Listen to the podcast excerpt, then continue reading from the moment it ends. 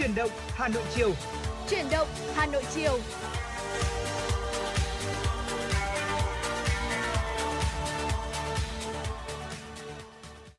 Hồng Hạnh và Bảo Trâm xin gửi lời chào đến quý thính giả của FM96. Quý vị đang lắng nghe chương trình Truyền động Hà Nội được phát sóng trên tần số FM 96 MHz của Đài Phát thanh và Truyền hình Hà Nội và chương trình ngày hôm nay của chúng tôi cũng đang được phát trực tiếp trên trang web hanoitv.vn.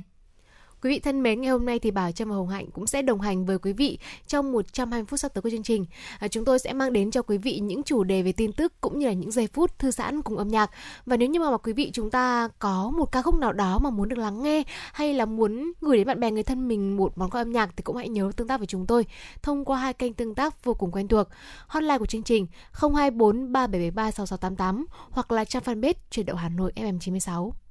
Và ngay bây giờ để mở đầu cho chương trình chuyển động Hà Nội chiều ngày hôm nay là những tin tức mà phóng viên Kim Anh của chúng tôi vừa cập nhật. Thưa quý vị và các bạn, Thủ tướng Chính phủ vừa có chỉ đạo các bộ ngành cơ quan liên quan theo chức năng nhiệm vụ được giao chủ động thực hiện ngay các biện pháp nhằm đảm bảo an ninh, an toàn, hoạt động thị trường tài chính và tiền tệ. Cụ thể, Thủ tướng Chính phủ yêu cầu Bộ Tài chính, Ngân hàng Nhà nước Việt Nam theo chức năng nhiệm vụ được giao chủ động thực hiện ngay các biện pháp ổn định thị trường tài chính, tiền tệ, chứng khoán, Bộ Công an, Bộ Tài chính, Ngân hàng Nhà nước Việt Nam, Bộ Thông tin và Truyền thông, Ủy ban Chứng khoán Nhà nước và các cơ quan liên quan theo chức năng và nhiệm vụ được giao tiếp tục phối hợp chặt chẽ để thực hiện tốt, hiệu quả, đồng bộ các nhiệm vụ giải pháp được giao tại công điện của Thủ tướng Chính phủ và ý kiến chỉ đạo của Thủ tướng Chính phủ. Bộ Tài chính, Ủy ban Chứng khoán Nhà nước phối hợp với các cơ quan liên quan làm việc, yêu cầu các doanh nghiệp thực hiện công bố thông tin theo đúng quy định pháp luật. Trường hợp phát hiện công bố thông tin không rõ ràng, không chính xác thì yêu cầu cải chính và xử lý nghiêm theo quy định của pháp luật. Thủ tướng Chính phủ cũng giao Bộ Công an chủ động nắm tình hình để thực hiện các biện pháp phù hợp theo chức năng, nhiệm vụ được giao, đảm bảo an ninh, trật tự, an toàn xã hội. Sáng nay, 21 tháng 4, Ủy viên Ban Thường vụ Thành ủy, Chủ tịch Ủy ban Mặt trận Tổ quốc Việt Nam thành phố Hà Nội Nguyễn Lan Hương đã đến thăm hỏi, hỗ trợ gia đình có người thân bị tử vong trong vụ cháy tại khu vực nhà B9, tập thể Kim Liên, ngõ 65, phố Phạm Ngọc Thạch, phường Kim Liên, quận Đồng Đa. Tại nhà tang lễ bệnh viện Đồng Đa, Chủ tịch Ủy ban Mặt trận Tổ quốc Việt Nam thành phố Nguyễn Lan Hương và lãnh đạo quận ủy, Ủy ban nhân dân, Ủy ban Mặt trận Tổ quốc Việt Nam quận Đống Đa đã thăm hỏi chia buồn sâu sắc tới những mất mát và thiệt hại lớn mà gia đình phải gánh chịu do vụ cháy gây ra khi có 5 người tử vong, hai người bị thương. Trao 30 triệu đồng hỗ trợ tích trích Thưa quý vị, trao 30 triệu đồng hỗ trợ trích từ Quỹ cứu trợ thành phố. Đồng chí Nguyễn Lan Hương mong muốn gia đình vơi bớt đau thương, ổn định cuộc sống và đề nghị Ủy ban Mặt trận Tổ quốc Việt Nam quận Đống Đa, phường Kim Liên tiếp tục quan tâm động viên giúp đỡ gia đình. Ngay sau đó, Phó Chủ tịch Ủy ban nhân dân thành phố Hà Nội Trử Xuân Dũng, lãnh đạo Sở Lao động Thương binh và Xã hội, Hội chữ thập đỏ thành phố đã đến thăm tặng quà động viên gia đình nạn nhân trả hỗ trợ của thành phố 5 triệu đồng trên một người tử vong, 2 triệu đồng trên một người bị thương cho đại diện gia đình nạn nhân. Phó Chủ tịch Ủy ban nhân dân thành phố Trử Xuân Dũng thay mặt lãnh đạo Ủy ban nhân dân thành phố và các sở ban ngành gửi lời chia buồn sâu sắc tới gia đình nạn nhân và mong gia đình sớm vượt qua mất mát để ổn định cuộc sống. Phó Chủ tịch Ủy ban nhân dân thành phố cũng đề nghị các cấp chính quyền, quận Đống Đa tiếp tục hỗ trợ gia đình nạn nhân khắc phục hậu quả sau vụ cháy. Thưa quý vị và các bạn, Bộ Tài chính đã ban hành thông tư quy định quản lý và sử dụng kinh phí sự nghiệp thực hiện chương trình mục tiêu quốc gia phát triển kinh tế xã hội vùng đồng bào dân tộc thiểu số và miền núi giai đoạn 2021-2030 giai đoạn 1 từ năm 2021 đến năm 2025. Điều 4 của thông tư hướng dẫn một số nội dung vào mức chi thực hiện chương trình mục tiêu quốc gia phát triển kinh tế xã hội vùng đồng bào dân tộc thiểu số và miền núi như sau: đào tạo, tập huấn, bồi dưỡng nâng cao năng lực, chi thông tin, tuyên truyền, phổ biến giáo dục pháp luật, chi xây dựng cẩm nang, sổ tay hướng dẫn, sổ tay nghiệp vụ và các loại sổ sách khác phục vụ hoạt động của các dự án, ứng dụng công nghệ thông tin phục vụ hoạt động chuyên môn các dự án thuộc chương trình, chi dịch và hiệu đính tài liệu phục vụ hoạt động chuyên môn của từng dự án, chi thuê chuyên gia trong nước và tổ chức tư vấn độc lập phục vụ hoạt động chuyên môn của từng dự án. Ngoài ra là chi điều tra, khảo sát, thống kê nội dung chuyên môn của từng dự án, chi tổ chức học tập, trao đổi kinh nghiệm trong và ngoài nước, kiểm tra, giám sát, sơ kết, tổng kết, hội nghị, hội thảo, các hoạt động mang tính chất nghiên cứu khoa học, phục vụ hoạt động chuyên môn của từng dự án chi gửi thông báo kết quả, vận chuyển hàng hóa, trang thiết bị, vật tư phục vụ hoạt động chuyên môn của từng dự án, thuê người dẫn đường kiêm phiên dịch tiếng dân tộc. Thông tư có hiệu lực từ ngày 1 tháng 5 năm 2022. Sáng nay, Bộ Công an cùng Công an thành phố Hà Nội tổ chức diễn tập ứng phó biến đổi khí hậu, phòng chống thiên tai, tìm kiếm cứu nạn và phòng thủ dân sự – huấn luyện kỹ năng cứu nạn cứu hộ, sử dụng phương tiện thủy cho công an cơ sở năm 2022 trên sông Hồng thuộc địa bàn huyện Thường Tín, Hà Nội.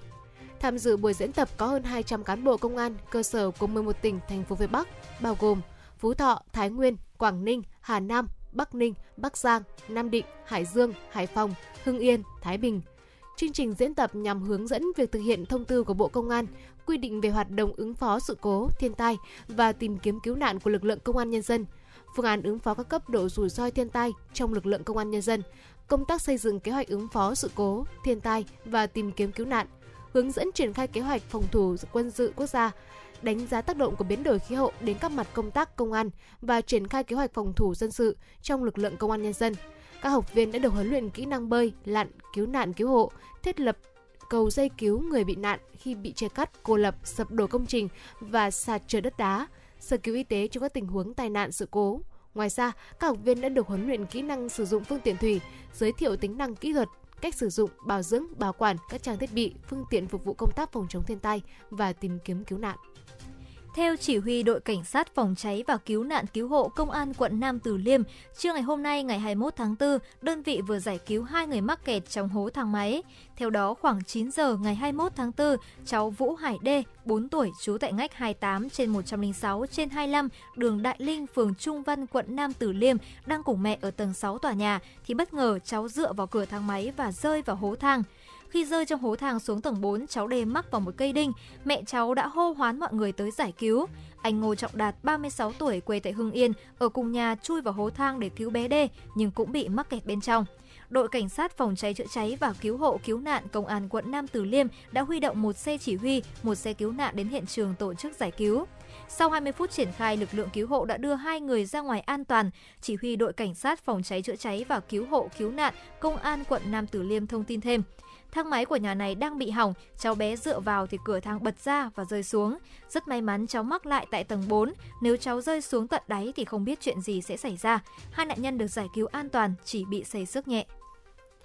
Quý vị thân mến, vừa rồi là những tin tức trong đầu buổi trường ngày hôm nay và chúng tôi cũng sẽ quay trở lại với những chuyên mục tiếp theo. Trước đó thì chúng ta hãy cùng thư giãn với một giai điệu âm nhạc ca khúc Việt nắng cuối trời qua sự thể hiện của ca sĩ Minh Phương Em for You.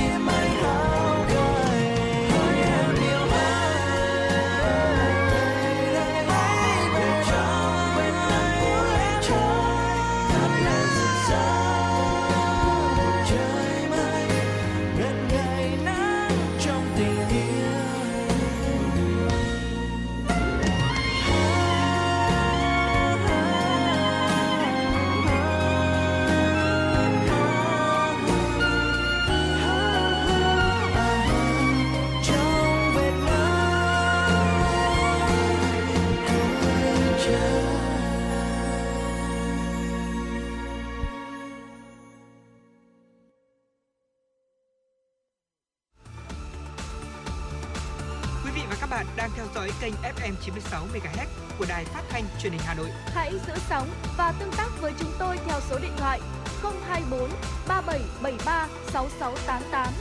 FM 96 đồng hành trên mọi nẻo đường. Quý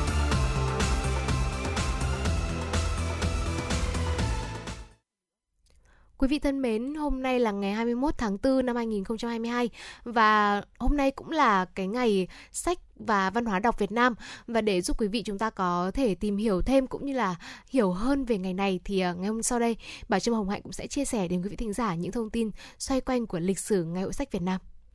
Thưa quý vị, lịch sử của Ngày hội đọc sách được ra đời từ hơn 80 năm trước ở Tây Ban Nha. Vào ngày 23 tháng 4, người ta yêu mến tặng nhau những cuốn sách kèm theo những đóa hoa hồng và bất cứ ai mua sách sẽ được tặng kèm theo một bông hồng đẹp. Và từ đó hàng năm, truyền thống tốt đẹp này được người Tây Ban Nha phát triển thành Ngày hội đọc sách trên các đường phố. Sau đó thì hoạt động văn hóa có ý nghĩa này lan rộng ra nhiều nước ở châu Âu, châu Mỹ, châu Á, châu Phi dưới nhiều hình thức khác nhau như tuần lễ đọc sách, ngày sách, tuần lễ thư viện. Từ năm 1995, tổ chức UNESCO đã chính thức chọn ngày 23 tháng 4 hàng năm là ngày sách và bản quyền thế giới. Quý vị thân mến, trên thế giới thì lễ hội sách hay là ngày hội đọc sách đã và đang mang lại những giá trị đích thực và hiệu quả hết sức to lớn. Hàng năm thì hoạt động này đã thu hút sự chú ý quan tâm của hàng triệu người đọc, nhà văn, nhà nghiên cứu, nhà quản lý ở mỗi quốc gia và bất kể là già, trẻ, gái, trai và cũng không phân biệt những thành phần giàu nghèo trong xã hội. À, đặc biệt là trong cái bối cảnh bùng nổ thông tin thì à, việc tổ chức các ngày sách và văn hóa đọc càng góp phần khẳng định sách và văn hóa đọc mãi mãi trường tồn.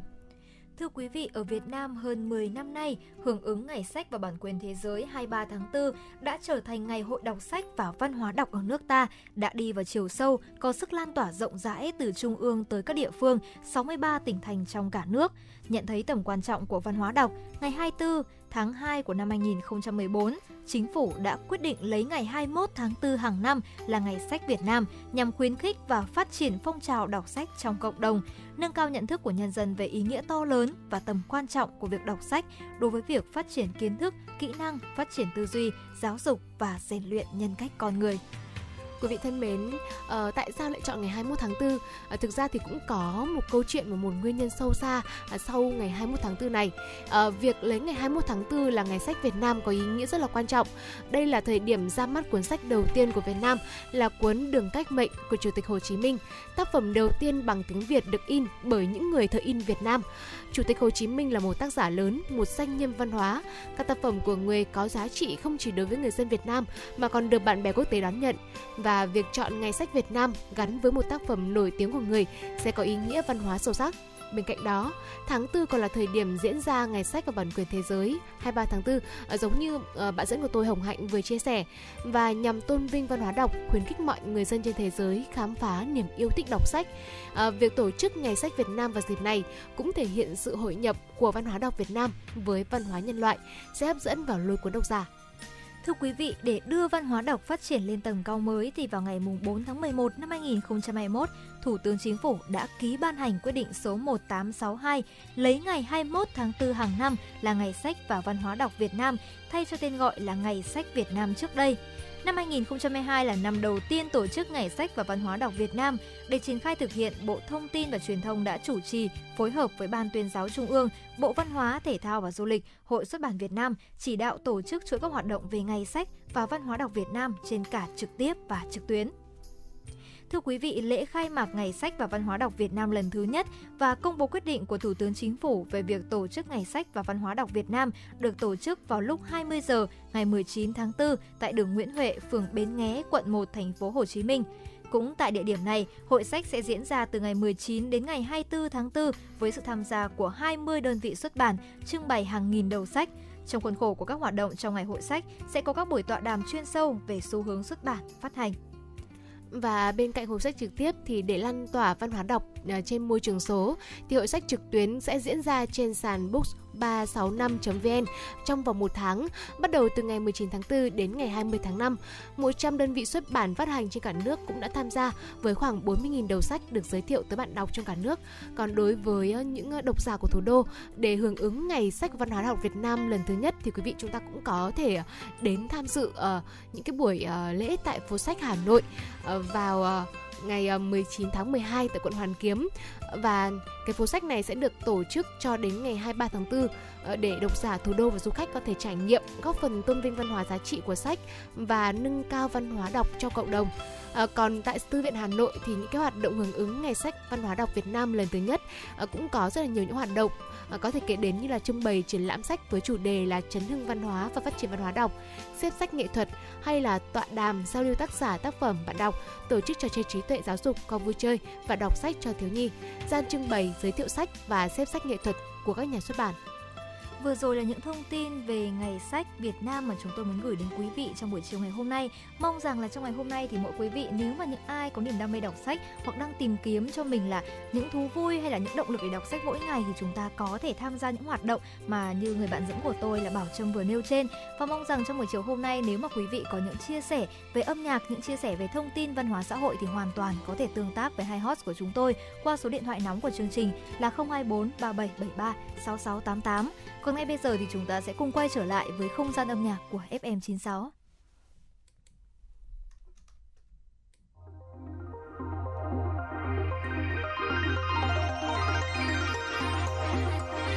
lần đầu tiên gặp anh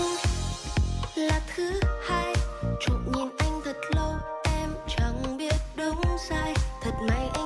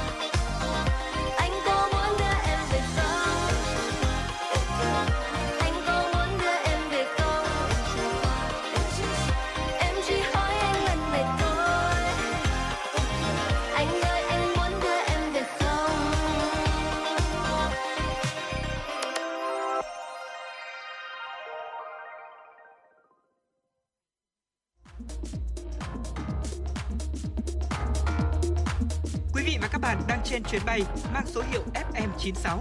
Hãy thư giãn, chúng tôi sẽ cùng bạn trên mọi cung đường. Hãy giữ sóng và tương tác với chúng tôi theo số điện thoại 024 3773 6688.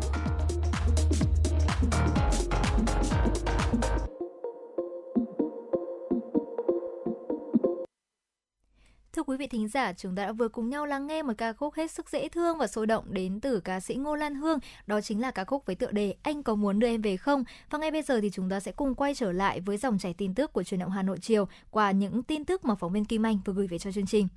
Thưa quý vị và các bạn, vừa qua tại Hà Nội, Bộ Lao động Thương binh và Xã hội đã phối hợp với Tổ chức Lao động Quốc tế ILO tại Việt Nam tổ chức hội thảo đánh giá 10 năm thực hiện chính sách an sinh xã hội ở Việt Nam giai đoạn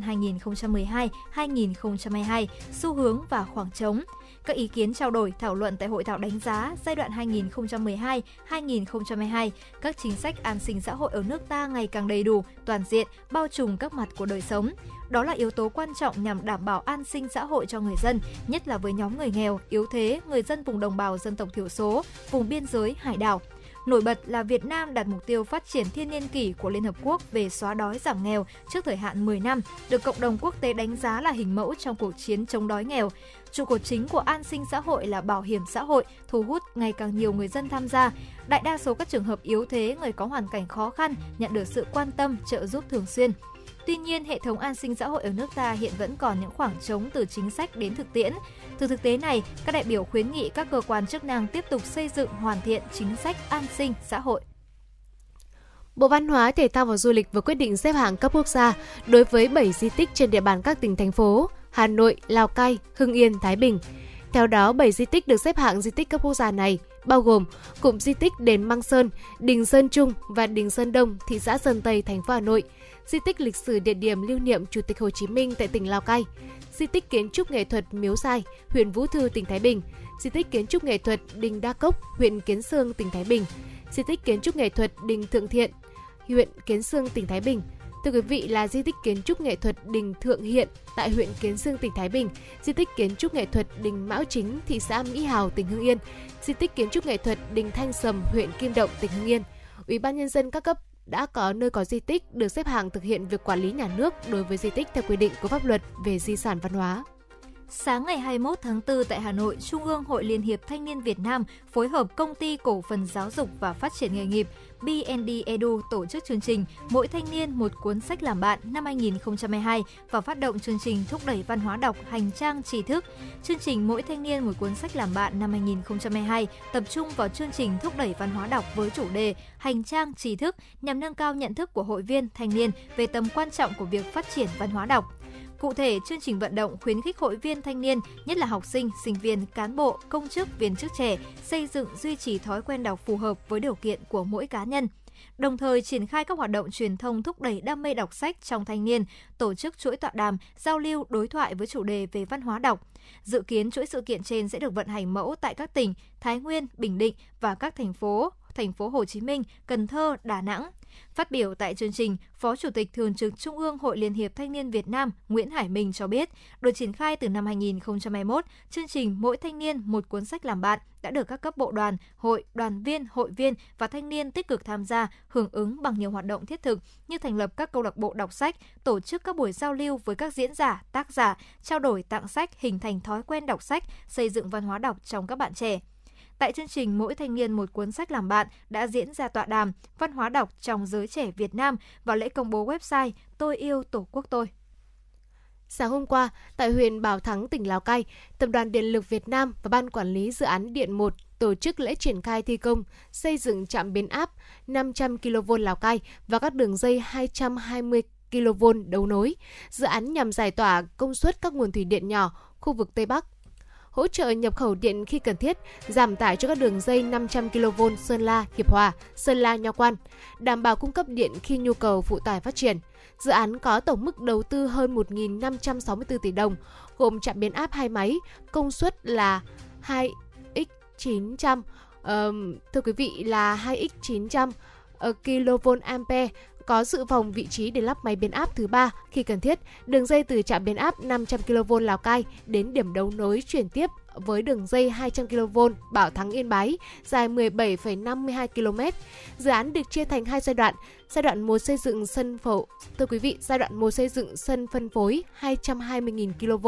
với các đường dây 220 kV đấu nối đóng điện vào quý 4 năm 2022, đồng bộ với các đường dây 220 kV đấu nối vào trạm biến áp 500 kV Lào Cai do Tổng công ty Điện tải Quốc gia đang đầu tư giai đoạn 2 xây dựng phân phối 500 kV và hoàn thiện dự án đóng điện quý 4 năm 2024, đồng bộ với dự án đường dây 500 kV Lào Cai, Vĩnh Yên.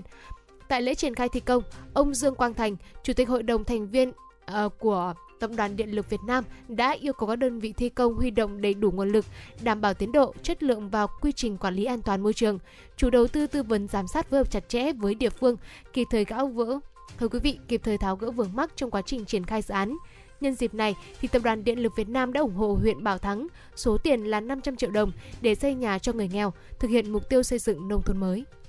Thưa quý vị, vừa rồi là những thông tin chúng tôi muốn gửi đến quý vị trong chương trình ngày hôm nay. Và ngay bây giờ để thư giãn thì chúng ta sẽ cùng quay trở lại với không gian âm nhạc của FM96.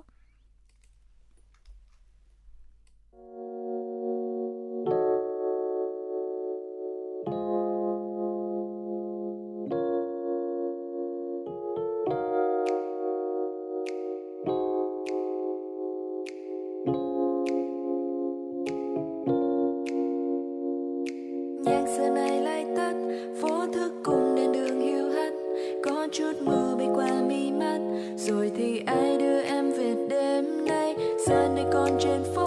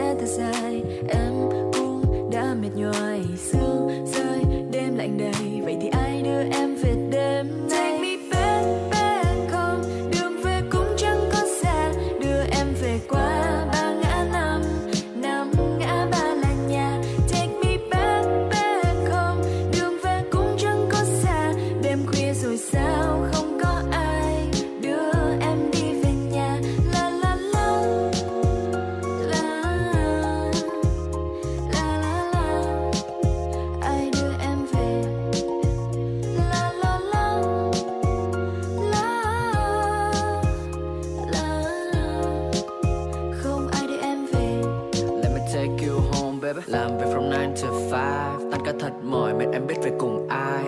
Đường về tuyệt nhiên là không khó nhưng mà có lẽ sự cô đơn sẽ khiến đôi chân em mỏi đó. Uh, em đi đâu xa nên anh đưa về nhà. Đừng về một mình vì đường nhiều người quá không đi quá vội. Anh đây sẽ đợi vì dừng bao nhiêu lần đèn đỏ chỉ khiến anh vui thôi.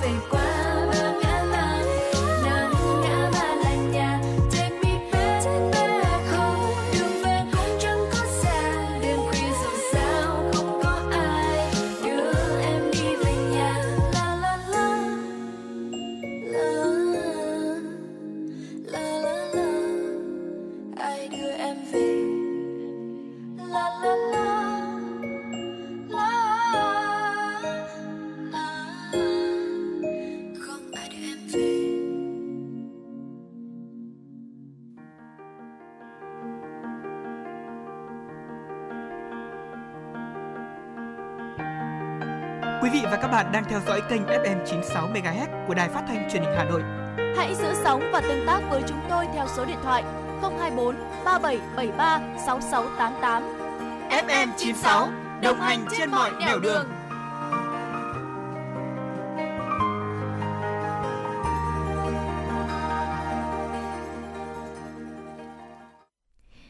vị thính giả, và ngay bây giờ thì chúng ta sẽ cùng quay trở lại với một chuyên mục quen thuộc của FM96 đó chính là cà phê chiều, thưa quý vị. Ngày hôm nay thì với hai host là hai cô gái thì chúng tôi cũng sẽ muốn đem đến cho quý vị một chuyên mục mà có lẽ là rất nhiều phái nữ của chúng ta quan tâm. Đó chính là những cô gái đã bị hủy hoại sức khỏe vì thuốc giảm cân ở Trung Quốc và nỗi ám ảnh phải gầy khiến nhiều người tìm đến thuốc và thực phẩm giảm cân bán tràn lan trên mạng để cuối cùng phải chịu những ảnh hưởng nghiêm trọng về cả thể chất lẫn tinh thần. Quý vị thân mến, uh, có lẽ là không chỉ ở Trung Quốc ở Việt Nam hay là bất cứ quốc gia nào thì chúng ta cũng có thể dễ dàng bắt gặp những cái quảng cáo tràn lan trên mạng. Ví dụ như là uống trà giảm béo XX tôi giảm được 16 kg trong vòng một tháng và không tăng cân lại trong vòng 3 tháng. Hay là à, thuốc giảm cân theo toa sách tay từ uh, Hàn Quốc sách tay từ Mỹ không cần ăn kiêng không tác dụng phụ và giảm cân dễ dàng. Thưa quý vị, ở đây thì Hồng Hạnh cũng có thấy chia sẻ của một số thính giả đó chính là đã nhìn thấy một quảng cáo thuốc giảm cân với nội dung tương tự và theo đó thì thuốc được giới thiệu là do Bệnh viện Y học cổ truyền Trung Quốc phát triển và chỉ cần uống một viên vào buổi sáng và một viên vào buổi tối thì cân nặng sẽ tự động giảm khi bạn đi ngủ. Và thực sự thì Hồng Hạnh nghĩ rằng là có rất nhiều những vị khách hàng đã bị hấp dẫn bởi những lời quảng cáo có cánh như vậy và cũng không ngoại lệ thì ờ, thính giả này của chúng tôi cũng đã mua và sử dụng loại thuốc này. Tuy nhiên sau khi dùng được ít ngày thì cô đã bị mất ngủ, đau đầu suốt một tuần và phải ngưng sử dụng ngay lập tức. Quý vị thân mến, đó là những câu chuyện mà chúng ta có thể bắt gặp ở Việt Nam. Thế với một đất nước tỷ dân như Trung Quốc thì uh, liệu rằng là những cô gái đây có bị ám ảnh với một body gầy hay không? Uh, thì thưa quý vị, uh, một chia sẻ đến từ một bài báo về uh, đất nước tỷ dân thì cũng cho biết rằng là những cô gái ở đây thì cũng rất là dễ bị hấp dẫn bởi những cái lời quảng cáo có cánh. Uh, đơn cử như là một người tên là Li Chang ở Hà Nam Trung Quốc, cô này đã mua và sử dụng những cái loại thuốc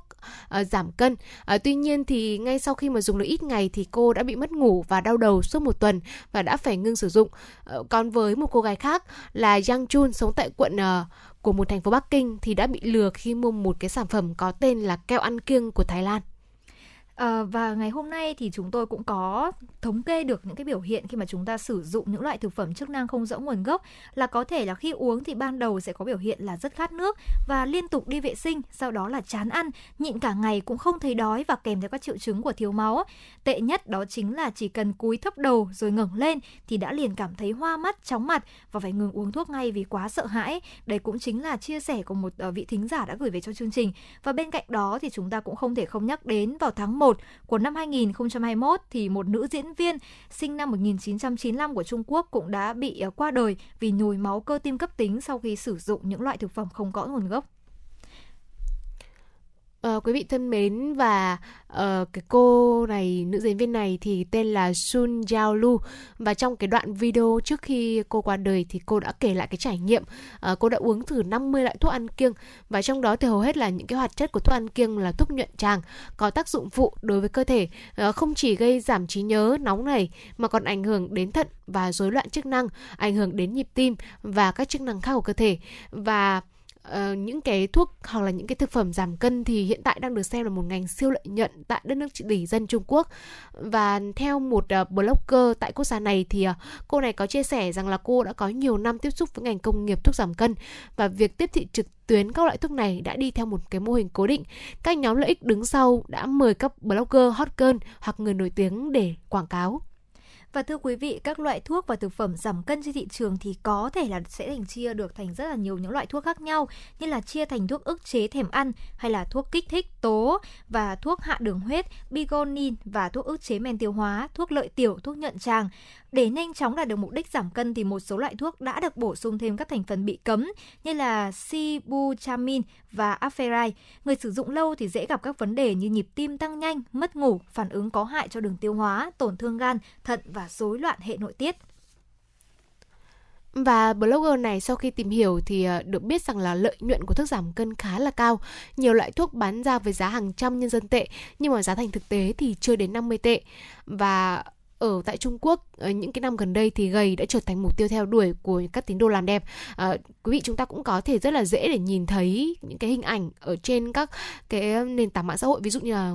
TikTok hay là đâu duy của Trung Quốc khi mà những cái hình ảnh cô gái chân rất là dài và người rất là mảnh khảnh đi trên phố thì lâu dần thì ảnh hưởng của những cái video clip đó vô tình cũng đã trở thành một cái hình mẫu để nhiều cô gái Trung Quốc theo đuổi với cái mục tiêu là trở thành gầy. Nhiều người đã bất chấp tìm đến những cái loại thuốc hay là thực phẩm giảm cân là trái phép và, nhưng mà thực sự thì là chưa giảm được cân và không ít người đã trở thành nạn nhân khi mà cơ thể gặp phải vấn đề như là suy nhược hay là những vấn đề về ờ, cả sức khỏe thể chất và tinh thần.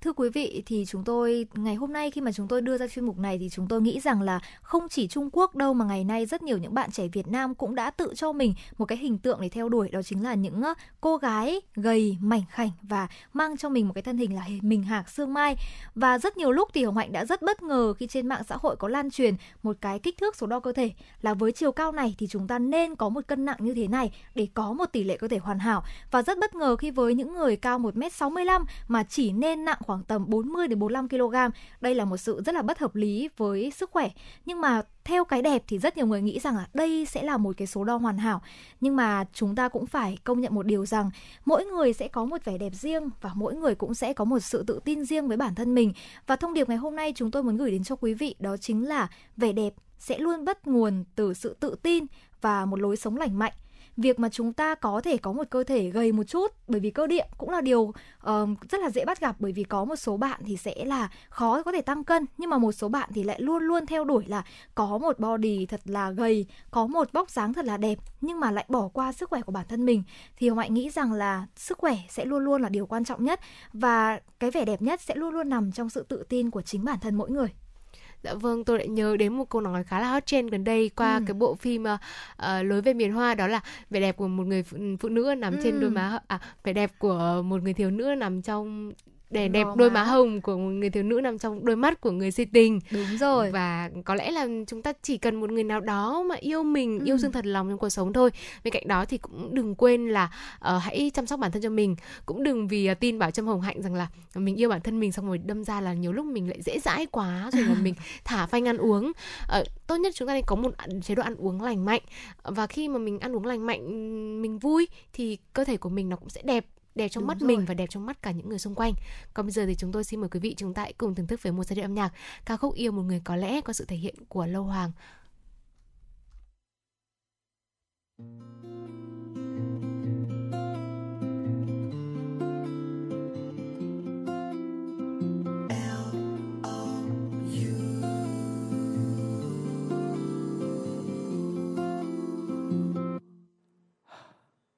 Giả vờ như tất cả mọi thứ chưa xảy ra với anh. Lập lờ những thứ ngay trước mắt, anh chẳng cần so sánh. Nụ cười khi ấy giờ đã khác, trôi về nơi rất xa. Ánh mắt cũng thật lạ, nhìn thật khác với những ngày qua. Tiếng nói yêu anh yêu anh một lời không tồn tại nơi đây.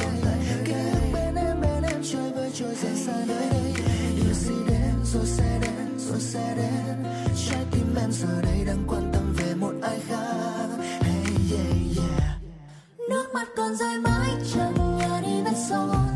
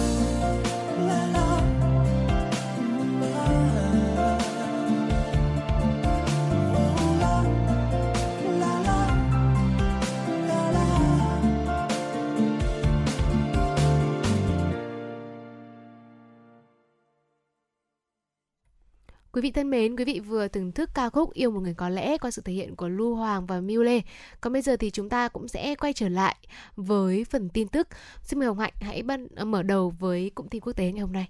Thưa quý vị và các bạn, hôm qua hai ứng cử viên tổng thống Pháp là ông Emmanuel Macron và bà Marine Le Pen đã có cuộc tranh luận trực tiếp trên truyền hình. Cuộc tranh luận diễn ra 4 ngày trước cuộc bầu cử tổng thống vòng 2 diễn ra vào chủ nhật tới. Cuộc tranh luận xoay quanh những mối quan tâm của cử tri như chi phí sinh hoạt tăng cao, nâng cao đời sống người dân cũng như các vấn đề khác như nhập cư, tư cách thành viên EU của Pháp và cuộc xung đột Nga-Ukraine. Trong cuộc tranh luận kéo dài gần 3 giờ, bà Marine Le Pen hứa sẽ có một loạt các biện pháp để cắt giảm chi phí sinh hoạt. Bà muốn loại bỏ thuế thu nhập cho tất cả những người dưới 30 tuổi, giảm thuế VAT đối với nhiên liệu từ 20% xuống 5,5% và bãi bỏ thuế với 100 mặt hàng thiết yếu khác. Trong khi đó, ông Emmanuel Macron cho biết chính phủ đã chi hàng tỷ euro để trợ giá năng lượng và ông đề xuất rằng các khoản thưởng cho nhân viên có thể lên đến 6.000 euro không tính thuế. Ông Macron cũng đề xuất tăng lương cho giáo viên. Theo các cuộc thăm dò trước cuộc tranh luận này, ông Macron đang nhận được sự ủng hộ ở mức cao, khoảng 55,8% phiếu ủng hộ.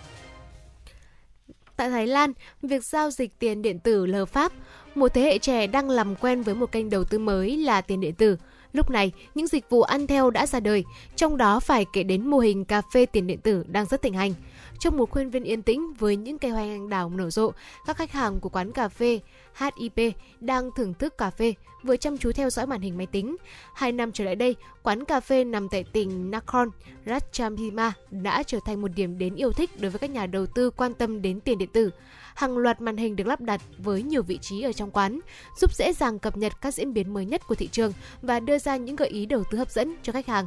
nhiều chuyển đổi mô hình kinh doanh, với đối tượng khách hàng mục tiêu là các nhà đầu tư tiền điện tử. Lượng khách của quán đã tăng gấp đôi so với trước. Các quán cà phê tiền điện tử như là SIP đang nở rộ thời gian gần đây trong bối cảnh các loại tiền điện tử ngày càng trở nên phổ biến và việc giao dịch tiền điện tử lờ pháp tại Thái Lan.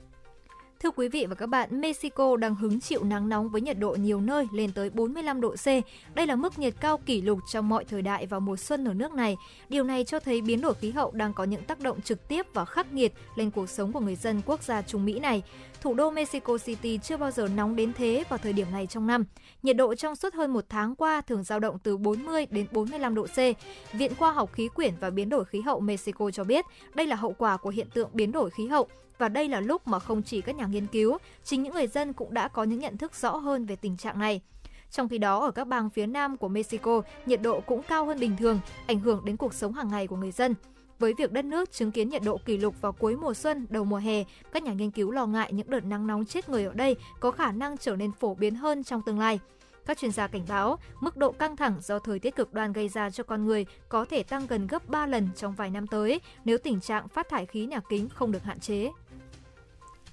Iraq đang hứng chịu trận bão bụt. Thưa quý vị, Iraq đang hứng chịu trận bão bụi thứ ba trong vòng 2 tuần qua, khiến nhiều chuyến bay ở thủ đô Baghdad và thành phố Najaf bị hủy bỏ. Trong thông báo vừa đưa ra, thì Ban Quản lý sân bay quốc tế Baghdad cho biết các chuyến bay bị tạm hoãn vì thời tiết xấu và tầm nhìn xa chưa đến 500 mét. Các chuyến bay sẽ được nối lại khi điều kiện thời tiết cho phép. Tình trạng tương tự cũng diễn ra tại sân bay Najaf. Nhiều chuyến bay đã bị hủy do ảnh hưởng của bão bụi. Cơ quan khí tượng và địa chấn học Iraq dự báo bão bụi sẽ tiếp tục ảnh hưởng trong ngày hôm nay 21 tháng 4 và điều kiện thời tiết sẽ tốt hơn trong những ngày tiếp theo.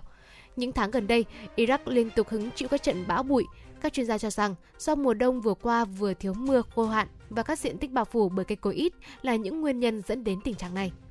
Thưa quý vị,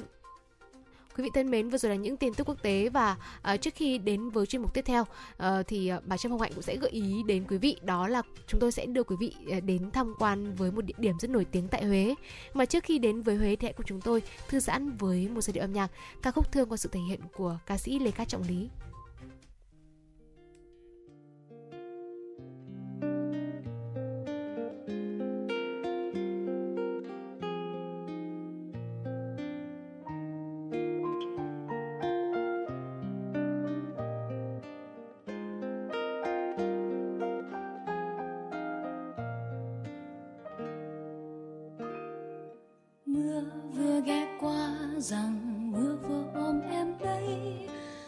phiêu diêu tìm ta.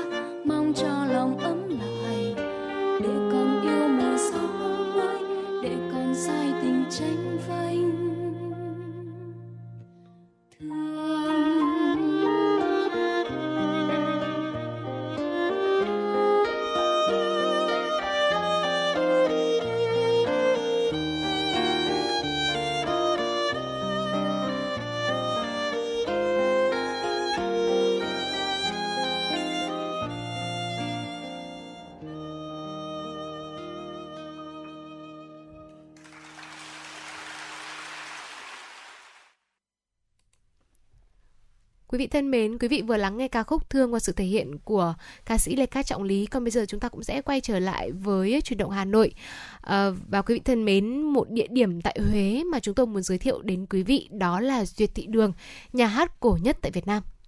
Thưa quý vị, Duyệt Thị Đường là nhà hát cung đình nằm trong Tử Cấm Thành, Hoàng Thành, Kinh Thành Huế. Và đây cũng chính là nhà hát dành cho vua Triều Nguyễn cùng với hoàng gia, các quan đại thần cùng quan khách và sứ thần. Các chương trình biểu diễn ở Duyệt Thị Đường là ca múa nhạc và chủ yếu là các vở tuồng cung đình như là hát bội, thường tổ chức vào các dịp lễ hay đón tiếp sứ thần ngoại giao. Duyệt Thị Đường được coi là nhà hát cổ nhất Việt Nam.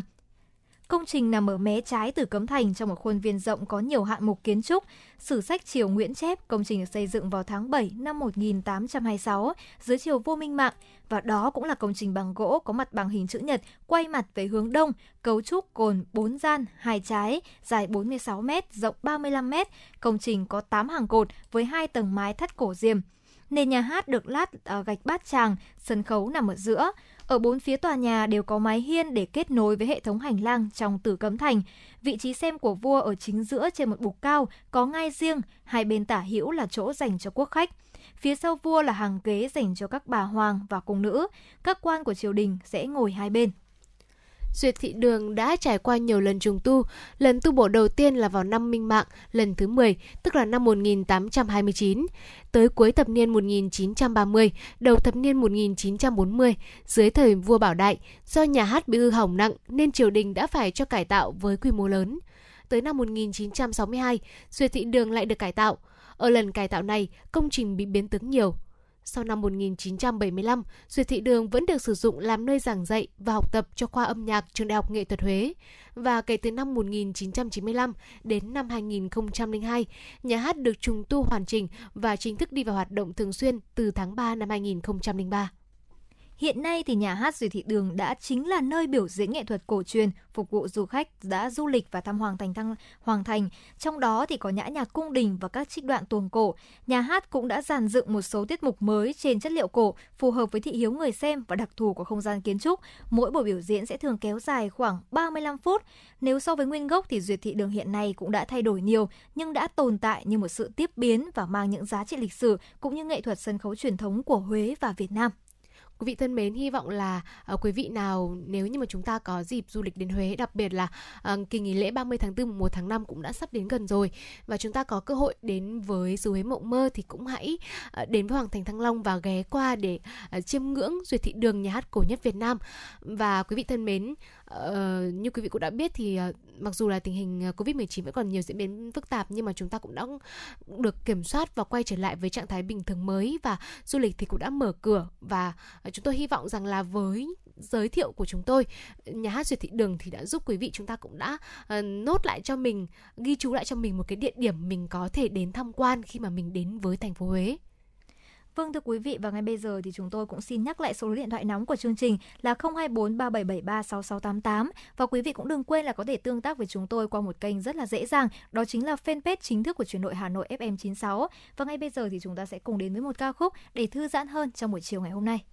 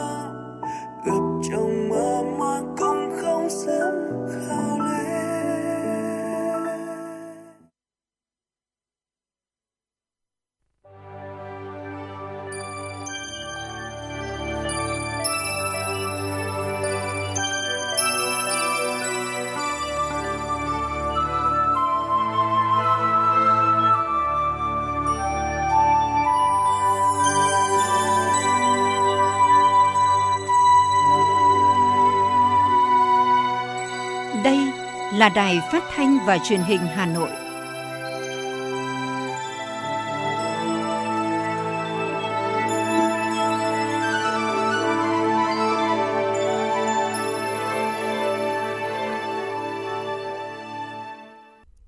Quý vị và các bạn thân mến, bây giờ là 17 giờ, ngày 21 tháng 4 năm 2022. Chương trình truyền động Hà Nội chiều của chúng tôi đang được phát trực tiếp trên tần số FM 96 MHz của Đài Phát thanh Truyền hình Hà Nội. Chương trình cũng đang được phát trực tuyến trên trang web hanoitv.vn. Thưa quý vị và các bạn, sáng nay Thủ tướng Chính phủ Phạm Minh Chính dự lễ công bố hệ thống hóa đơn điện tử toàn quốc do Tổng cục Thuế thuộc Bộ Tài chính tổ chức. Lễ công bố được tổ chức theo hình thức trực tuyến tại Tổng cục Thuế và 476 điểm cầu ở 63 tỉnh thành phố trên toàn quốc. Dự lễ công bố có lãnh đạo một số bộ ban ngành trung ương, lãnh đạo các tỉnh thành phố và cán bộ ngành thuế trên toàn quốc. Theo báo cáo ngày 21 tháng 11 năm 2021, Bộ Tài chính đã công bố triển khai và chính thức sử dụng hóa đơn điện tử tại 6 tỉnh thành phố giai đoạn 1, bao gồm Hà Nội, thành phố Hồ Chí Minh, Hải Phòng, Quảng Ninh, Bình Định, Phú Thọ. Sau thời gian triển khai giai đoạn 1, việc triển khai hóa đơn điện tử tại 6 tỉnh thành phố đã thành công với hàng trăm nghìn tổ chức doanh nghiệp hoàn thành thủ tục thực hiện sử dụng hóa đơn điện tử. Trong đó, nếu chỉ tính riêng các doanh nghiệp đã hoạt động có sử dụng hóa đơn thì số lượng này có thể đạt tỷ lệ 100%. Việc áp dụng hóa đơn điện tử mang lại nhiều lợi ích, góp phần giảm thời gian, chi phí về hóa đơn cho doanh nghiệp, hạn chế các hành vi gian lận về hóa đơn, giúp doanh nghiệp giảm chi phí giấy, mực in, vận chuyển và đặc biệt là chi phí lưu trữ hóa đơn.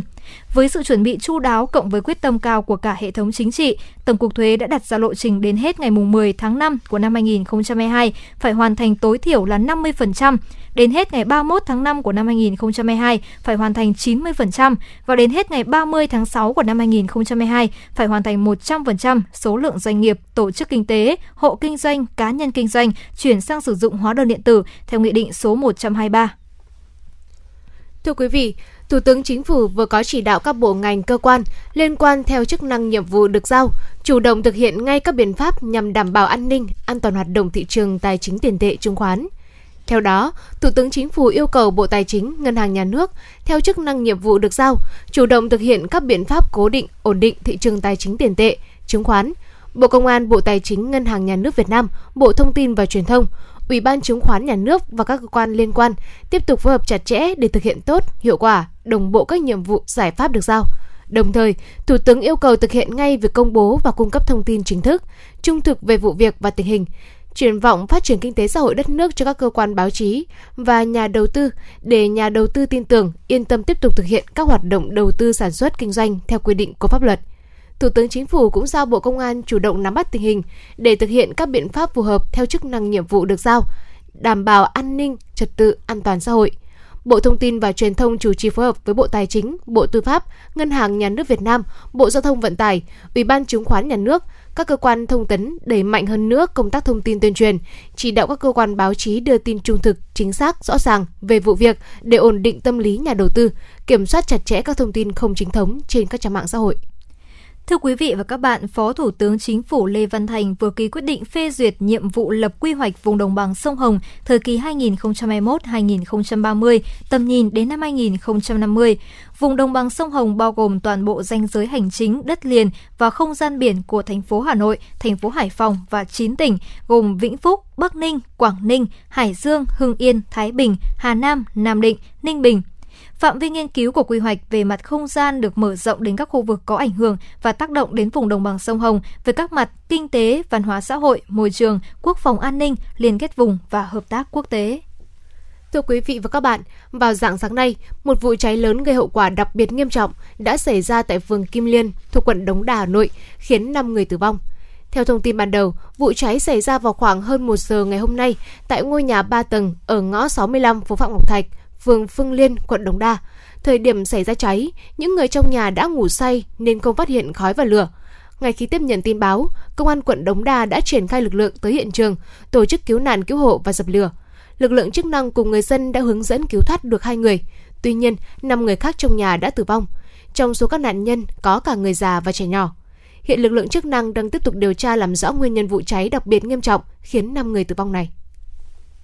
Ngay sau khi nắm bắt thông tin vụ cháy xảy ra tại phường Kim Liên, quận Đống Đa, cuối giờ sáng nay, Ủy viên Ban Thường vụ Thành ủy Nguyễn Lan Hương, Chủ tịch Ủy ban Mặt trận Tổ quốc thành phố đã đến thăm hỏi, hỗ trợ gia đình có người thân bị thiệt mạng trong vụ hỏa hoạn. Tại nhà tang lễ bệnh viện Đống Đa, Chủ tịch Mặt trận thành phố Nguyễn Lan Hương và đại diện chính quyền Mặt trận Tổ quốc quận Đống Đa ân cần thăm hỏi, chia buồn sâu sắc với những mất mát và thiệt hại lớn mà gia đình đang phải gánh chịu. Do hỏa hoạn gây ra khiến 5 người thân bị thiệt mạng, bao gồm chủ hộ gia đình 74 tuổi, con dâu, con trai 37 tuổi, cháu nội 10 tuổi và cháu nội sinh năm 2021 và hai người bị thương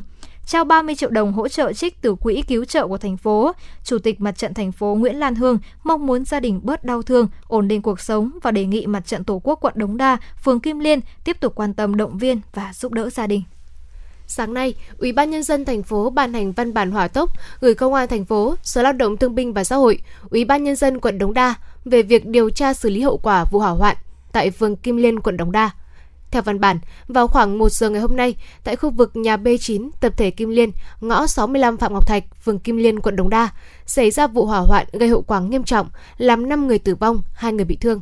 Về việc này, Chủ tịch Ủy ban nhân dân thành phố ra công an thành phố chỉ đạo các đơn vị điều tra nguyên nhân vụ hỏa hoạn, xử lý nghiêm theo quy định pháp luật nếu có vi phạm. Giao Sở Lao động Thương binh và Xã hội và Ủy ban nhân dân quận Đống Đa phối hợp các cơ quan chức năng tổ chức thăm hỏi, động viên, hỗ trợ đối với các gia đình nạn nhân. Kết quả thực hiện báo cáo thành ủy, Ủy ban nhân dân thành phố trước ngày 25 tháng 4 năm 2022, thông tin kịp thời đến các cơ quan báo chí về kết quả điều tra của vụ việc. Thưa quý vị và ngay sau đây để thư giãn cho chương trình chuyển động Hà Nội chiều sẽ là ca khúc Bâng khuâng phố cổ của ca sĩ Tùng Dương thể hiện.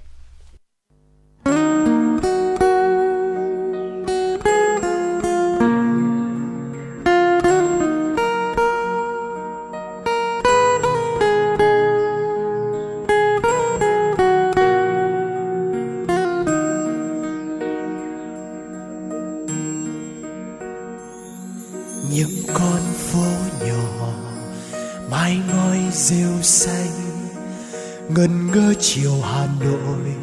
em một thời tóc mây. Bâng khuâng phố cổ, mơ màng khói bay. Khung rêu còn giữ lại một lần ta sánh đôi. Phố xưa phố xưa, bâng khuâng miền ký ức người xưa ơi, người xưa, có bao giờ thôn thức? Phố xưa đâu phố xưa những con người rất vô mênh mang chiều hương xưa. Sao sắc thu vàng bay? Xôn xao phố cổ, lất lá bằng rơi mái phố ngơ ngác. Thong dòng phố cổ, thầm gọi tên ai, nghe gió thu sao xa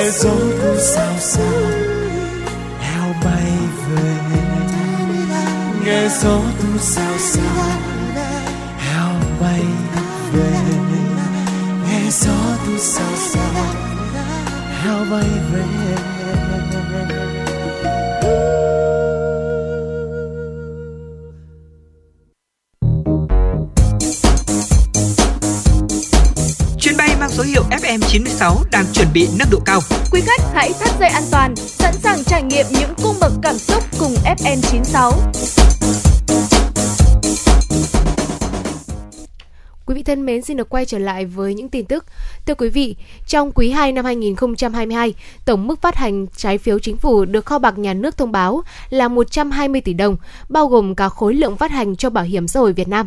Khối lượng trái phiếu chính phủ được phát hành dự kiến theo kỳ hạn 5 năm là 10.000 tỷ đồng, 7 năm là 5.000 tỷ đồng, 10 năm là 45.000 tỷ đồng, 15 năm là 35.000 tỷ đồng, 20 năm là 10.000 tỷ đồng và 30 năm là 15.000 tỷ đồng. Trong quá trình thực hiện, kho bạc nhà nước có thể điều chỉnh khối lượng phát hành các kỳ hạn trái phiếu phù hợp với tình hình thị trường và nhu cầu sử dụng vốn của ngân sách nhà nước. Theo báo cáo từ kho bạc nhà nước,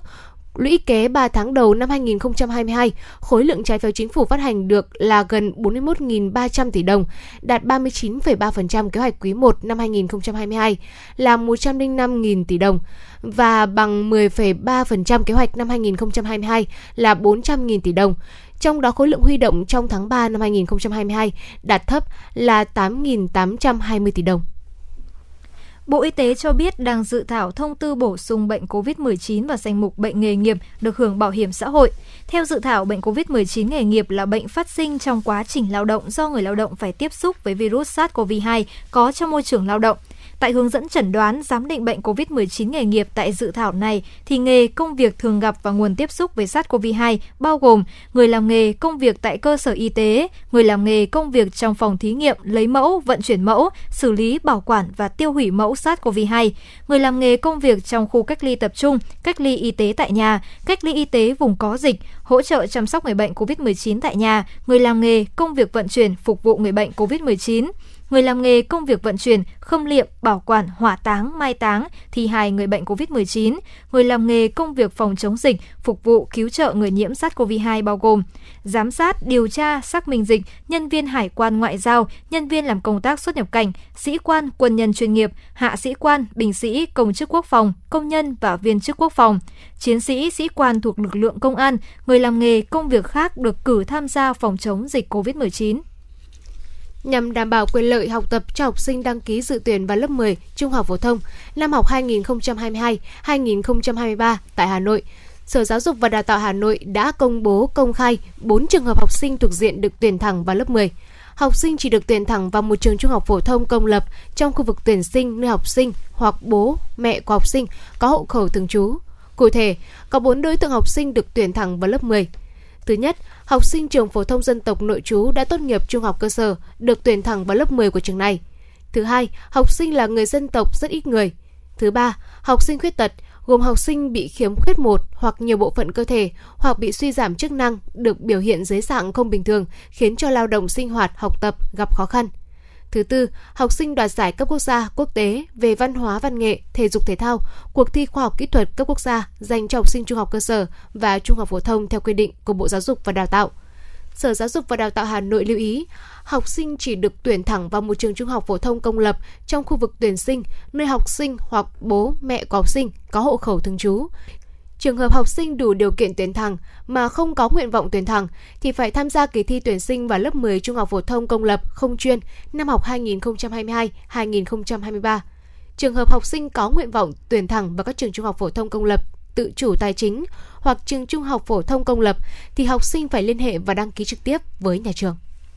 Thưa quý vị và các bạn, Sở Giáo dục và Đào tạo Hà Nội vừa có văn bản gửi các phòng giáo dục và đào tạo, trung tâm giáo dục nghề nghiệp, giáo dục thường xuyên và các trường trực thuộc hướng dẫn công tác xét công nhận tốt nghiệp trung học cơ sở năm học 2021-2022 cho học sinh lớp 9. Một trong những yêu cầu quan trọng với các đơn vị là phải cấp xong giấy chứng nhận tốt nghiệp trung học cơ sở tạm thời cho học sinh trước ngày 27 tháng 5 năm 2022.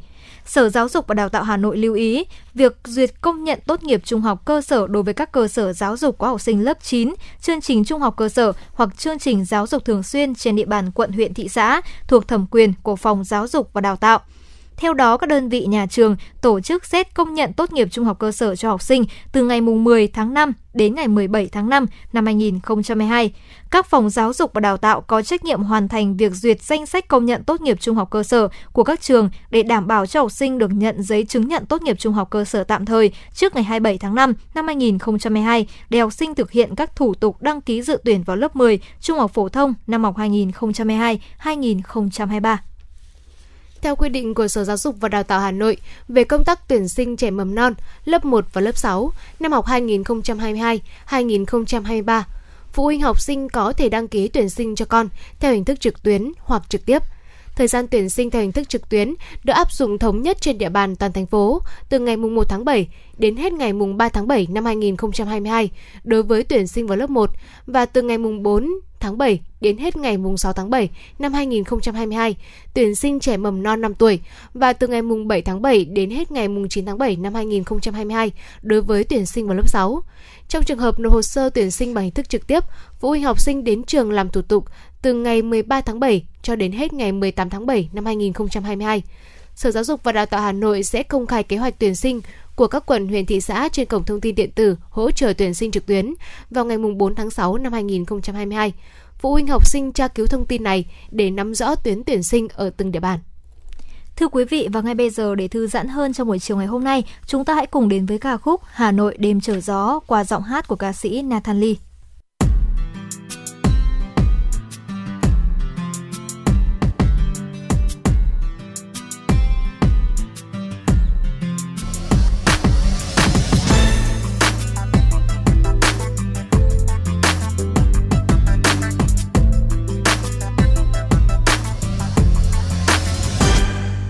Hà Nội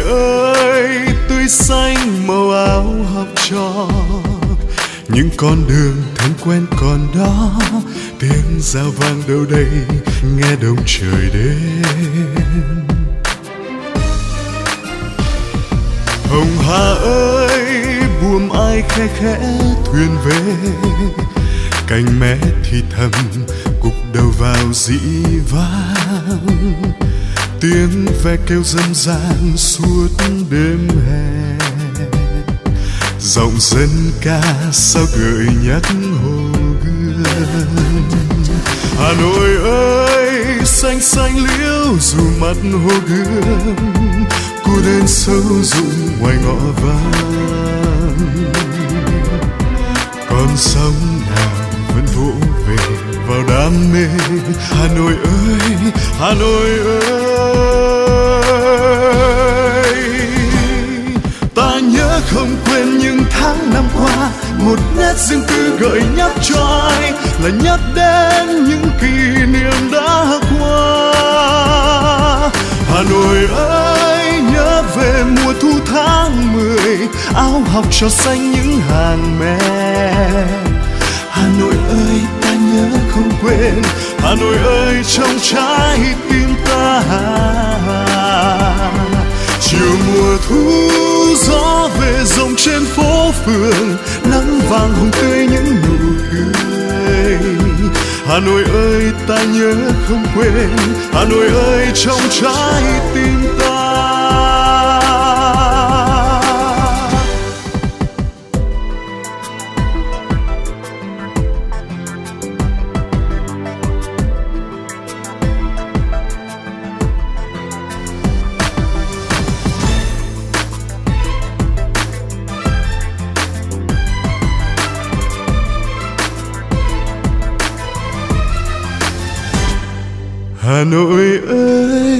Tươi xanh màu áo học trò. Những con đường thân quen còn đó. Tiếng giao vang đâu đây? Nghe đông trời đêm. Hồng hà ơi buồm ai khe khẽ thuyền về? Cành mẹ thì thầm gục đầu vào dĩ tiếng ve kêu dân gian suốt đêm hè. Giọng dân ca sao gợi nhắc hồ gươm. Hà nội ơi, xanh xanh liễu dù mặt hồ gươm, cô đơn sâu rụng ngoài ngõ vắng. Con sông nào vẫn vỗ về vào đam mê hà nội ơi? Hà nội ơi. Ta nhớ không quên những tháng năm qua, một nét riêng tư gợi nhắc cho ai là nhắc đến những kỷ niệm đã qua.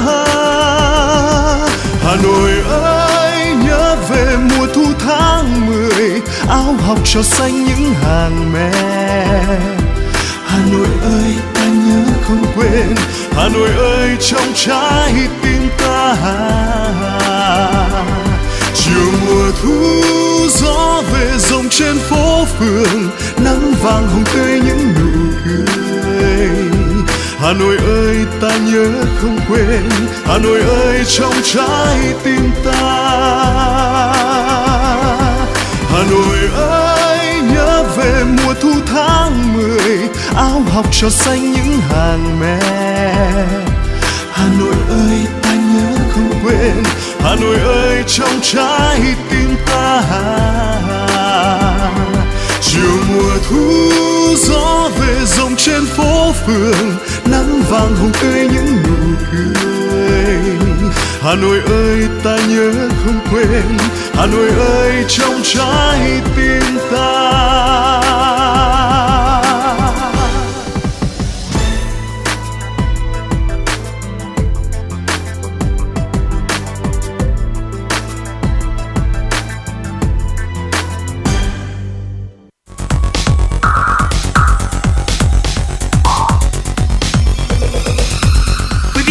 Đang theo dõi kênh FM 96 MHz của đài phát thanh truyền hình Hà Nội. Hãy giữ sóng và tương tác với chúng tôi theo số điện thoại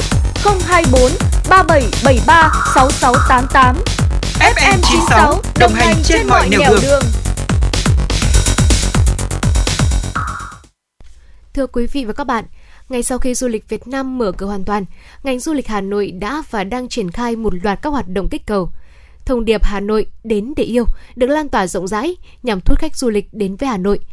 Tính đến thời điểm hiện tại, Việt Nam đã trở thành một trong 6 nước có độ bao phủ tiêm phòng vaccine COVID-19 lớn nhất. Nên từ ngày 15 tháng 3 năm 2022, du lịch được mở cửa trở lại với phương châm thích ứng an toàn phòng dịch. Con số 9.000 khách quốc tế là tín hiệu tích cực của chương trình thí điểm đón khách du lịch quốc tế. Du khách thể hiện sự hài lòng với chất lượng dịch vụ cũng như tin tưởng về các biện pháp bảo đảm an toàn phòng chống dịch của Việt Nam. Ngay sau đây, xin mời quý vị cùng lắng nghe phóng sự An toàn cho du khách đến với thủ đô. Ngày 16 tháng 2, Văn phòng Chính phủ đã ban hành văn bản thông báo kết luận của Phó Thủ tướng Vũ Đức Đam tại cuộc họp với các bộ ban ngành bàn về phương án mở cửa lại hoạt động du lịch. Theo đó, Phó Thủ tướng Vũ Đức Đam đồng ý với đề xuất của Bộ Văn hóa, Thể thao và Du lịch, ý kiến của các Bộ Y tế, Ngoại giao, Bộ Giao thông Vận tải, Bộ Công an, Bộ Quốc phòng cùng các cơ quan về thời gian mở cửa trở lại toàn bộ hoạt động du lịch trong điều kiện bình thường mới theo đúng tinh thần chỉ đạo của Chính phủ, Thủ tướng Chính phủ về thích ứng an toàn linh hoạt, kiểm soát hiệu quả dịch bệnh COVID-19 từ ngày 15 tháng 3 năm 2022. Phó Thủ tướng yêu cầu Bộ Văn hóa, Thể thao và Du lịch chủ trì phối hợp với các bộ cơ quan liên quan thống nhất nội dung quy định đón khách quốc tế, hoàn thiện và khẩn trương công bố phương án mở cửa lại hoạt động du lịch, có hướng dẫn chi tiết về các đơn vị địa phương chủ động để tổ chức thực hiện. Bộ Văn hóa, Thể thao và Du lịch làm việc cụ thể với Bộ Y tế, Bộ Ngoại giao cùng các bộ ngành liên quan khẩn trương có báo cáo chi tiết với Chính phủ, Thủ tướng Chính phủ về chính sách thị thực áp dụng đối với khách du lịch quốc tế nhập cảnh vào Việt Nam. Ghi nhận tại Hà Nội, chỉ sau một ngày, khách sạn Melia Hà Nội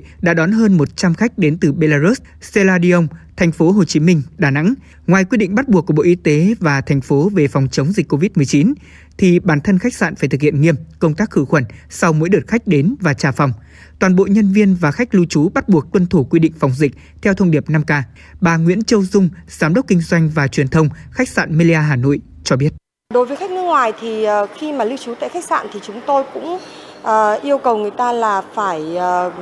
tiêm đầy đủ à, hai mũi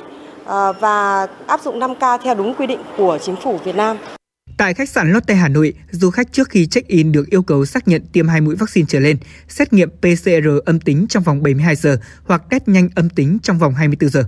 Công suất phòng phấn đấu có 40% khách quốc tế Hàn Quốc, Nhật Bản. Khách nội địa phần lớn từ thành phố Hồ Chí Minh, Hà Nội, Bình Dương, Khánh Hòa, Đà Nẵng. Từ khởi động khá tích cực này, năm 2022, Hà Nội dự kiến sẽ đón và phục vụ từ 9 đến 10 triệu lượt du khách, trong đó phấn đấu từ 1 đến 1,2 triệu lượt khách quốc tế. Ngành du lịch thủ đô quyết tâm phục hồi thị trường, đưa kinh tế xanh của Hà Nội trở thành nền kinh tế mũi nhọn, thực sự là điểm đến an toàn thân thiện, chất lượng, hấp dẫn du khách. Ông Nguyễn Hồng Minh, Phó Giám đốc Sở Du lịch Hà Nội cho biết. Các cơ sở lưu trú cũng như khách sạn cần phải tuân thủ các cái nguyên tắc như sau. Thứ nhất là phải cập nhật và linh hoạt là tuân thủ đầy đủ các cái chỉ đạo của chính phủ cũng như thành phố về công tác phòng chống dịch bệnh. Cái thứ hai là chủ động xây dựng phương án phòng chống dịch bệnh phù hợp với cái hướng kinh doanh của từng đơn vị mình. Khi mà phát hiện ra trường hợp F0 là khách lưu trú tại khách sạn mình thì phải có phương án xử lý thật cụ thể. Đề nghị các cơ sở là chúng ta chủ động giả soát các cái hạ tầng cơ sở và dịch vụ đào tạo, bồi dưỡng lại, hoặc là chúng ta thu hút thêm là người lao động có tay nghề cao để trở lại phục vụ để đạt được mục tiêu này, ngành kinh tế xanh của Hà Nội sẽ tập trung vào ba khâu đột phá, tăng cường nguồn lực đầu tư, xây dựng cơ chế khuyến khích hỗ trợ phát triển du lịch, chuyển đổi số nhằm bảo đảm sự phát triển bền vững, đóng góp quan trọng vào tăng trưởng kinh tế của thành phố, hướng tới mục tiêu trở thành ngành kinh tế mũi nhọn theo đúng tinh thần nghị quyết số 08 NQTVK của Bộ Chính trị. Sở Du lịch Hà Nội sẽ chú trọng nghiên cứu xây dựng các sản phẩm có tính đột phá, hấp dẫn, đáp ứng những nhu cầu thị hiếu mới của du khách trong giai đoạn mới. Ngoài ra, du lịch thủ đô sẽ tăng cường liên kết các doanh nghiệp quảng bá, hợp tác, khai thác, phát triển thị trường du lịch. Nắm bắt xu hướng đi du lịch của du khách sau dịch bệnh, ngành du lịch thủ đô đang thúc đẩy mở rộng các loại hình dịch vụ du lịch phù hợp với tình hình mới, trong đó không ngừng làm mới, sáng tạo nhiều sản phẩm mới lạ, hấp dẫn hơn, đặc biệt là thêm nhiều hoạt động trải nghiệm. Không chỉ thu hút khách tại chỗ, ngành du lịch hướng tới tăng thời gian lưu trú của khách nội địa và khách quốc tế khi đến với thủ đô. Ông Lê Hồng Thái, Phó Giám đốc công ty lữ hành Hà Nội Tourist cho rằng nhu cầu của khách là bây giờ đang muốn theo cái xu hướng là trải nghiệm cá nhân hóa nhiều nên là bắt buộc chúng ta phải có những cái sản phẩm là có rất nhiều những cái hoạt động bên cạnh thì mới có thể lưu giữ được chân du khách một cách lâu hơn. Khách đến Hà Nội liên tục tăng sau 3 tháng đầu năm 2022. Nhiều sản phẩm du lịch mới hấp dẫn, công tác tuyên truyền được chú trọng đã giúp du lịch dần khởi sắc. Hiện nay hệ thống cơ sở lưu trú đang thu hút nhân lực trở lại, giảm giá sâu để thu hút du khách. Đặc biệt SEA Games 31 cũng là cơ hội rất tốt để quảng bá sản phẩm du lịch với khách quốc tế. Với thông điệp Hà Nội đến để yêu, ngành du lịch thủ đô kỳ vọng đón 10 triệu lượt khách trong năm nay. Ông Nguyễn Hồng Minh, Phó Giám đốc Sở Du lịch Hà Nội cho biết thêm.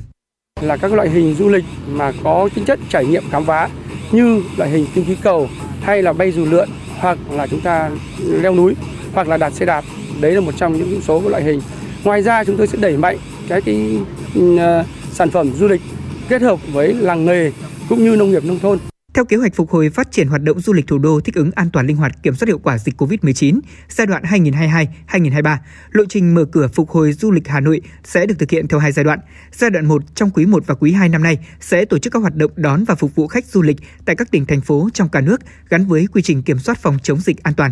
Các cơ quan quản lý doanh nghiệp du lịch sẵn sàng các nguồn lực điều kiện để đón khách du lịch quốc tế. Giai đoạn thứ hai từ quý 3 năm 2022 dự kiến khôi phục tất cả các hoạt động và sản phẩm du lịch trên địa bàn thành phố, không giới hạn loại hình, quy mô và phạm vi của các hoạt động du lịch trong điều kiện thích ứng an toàn với dịch bệnh COVID-19. Triển khai kế hoạch đón khách du lịch quốc tế theo lộ trình mở cửa đón khách du lịch quốc tế của chính phủ, tập trung vào các thị trường du lịch trọng điểm có độ bao phủ vaccine cao và kiểm soát tốt dịch bệnh.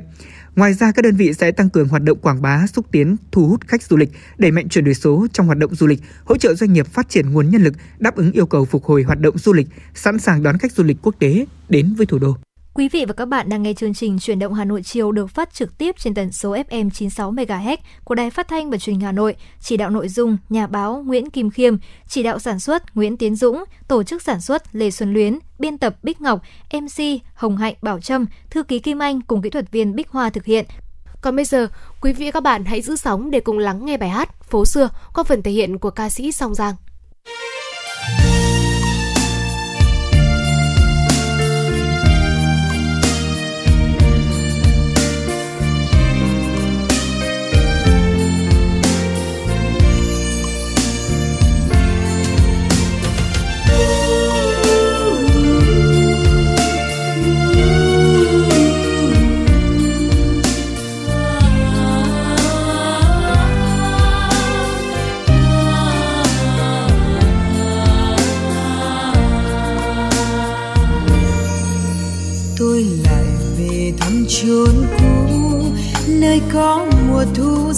Xanh liễu dù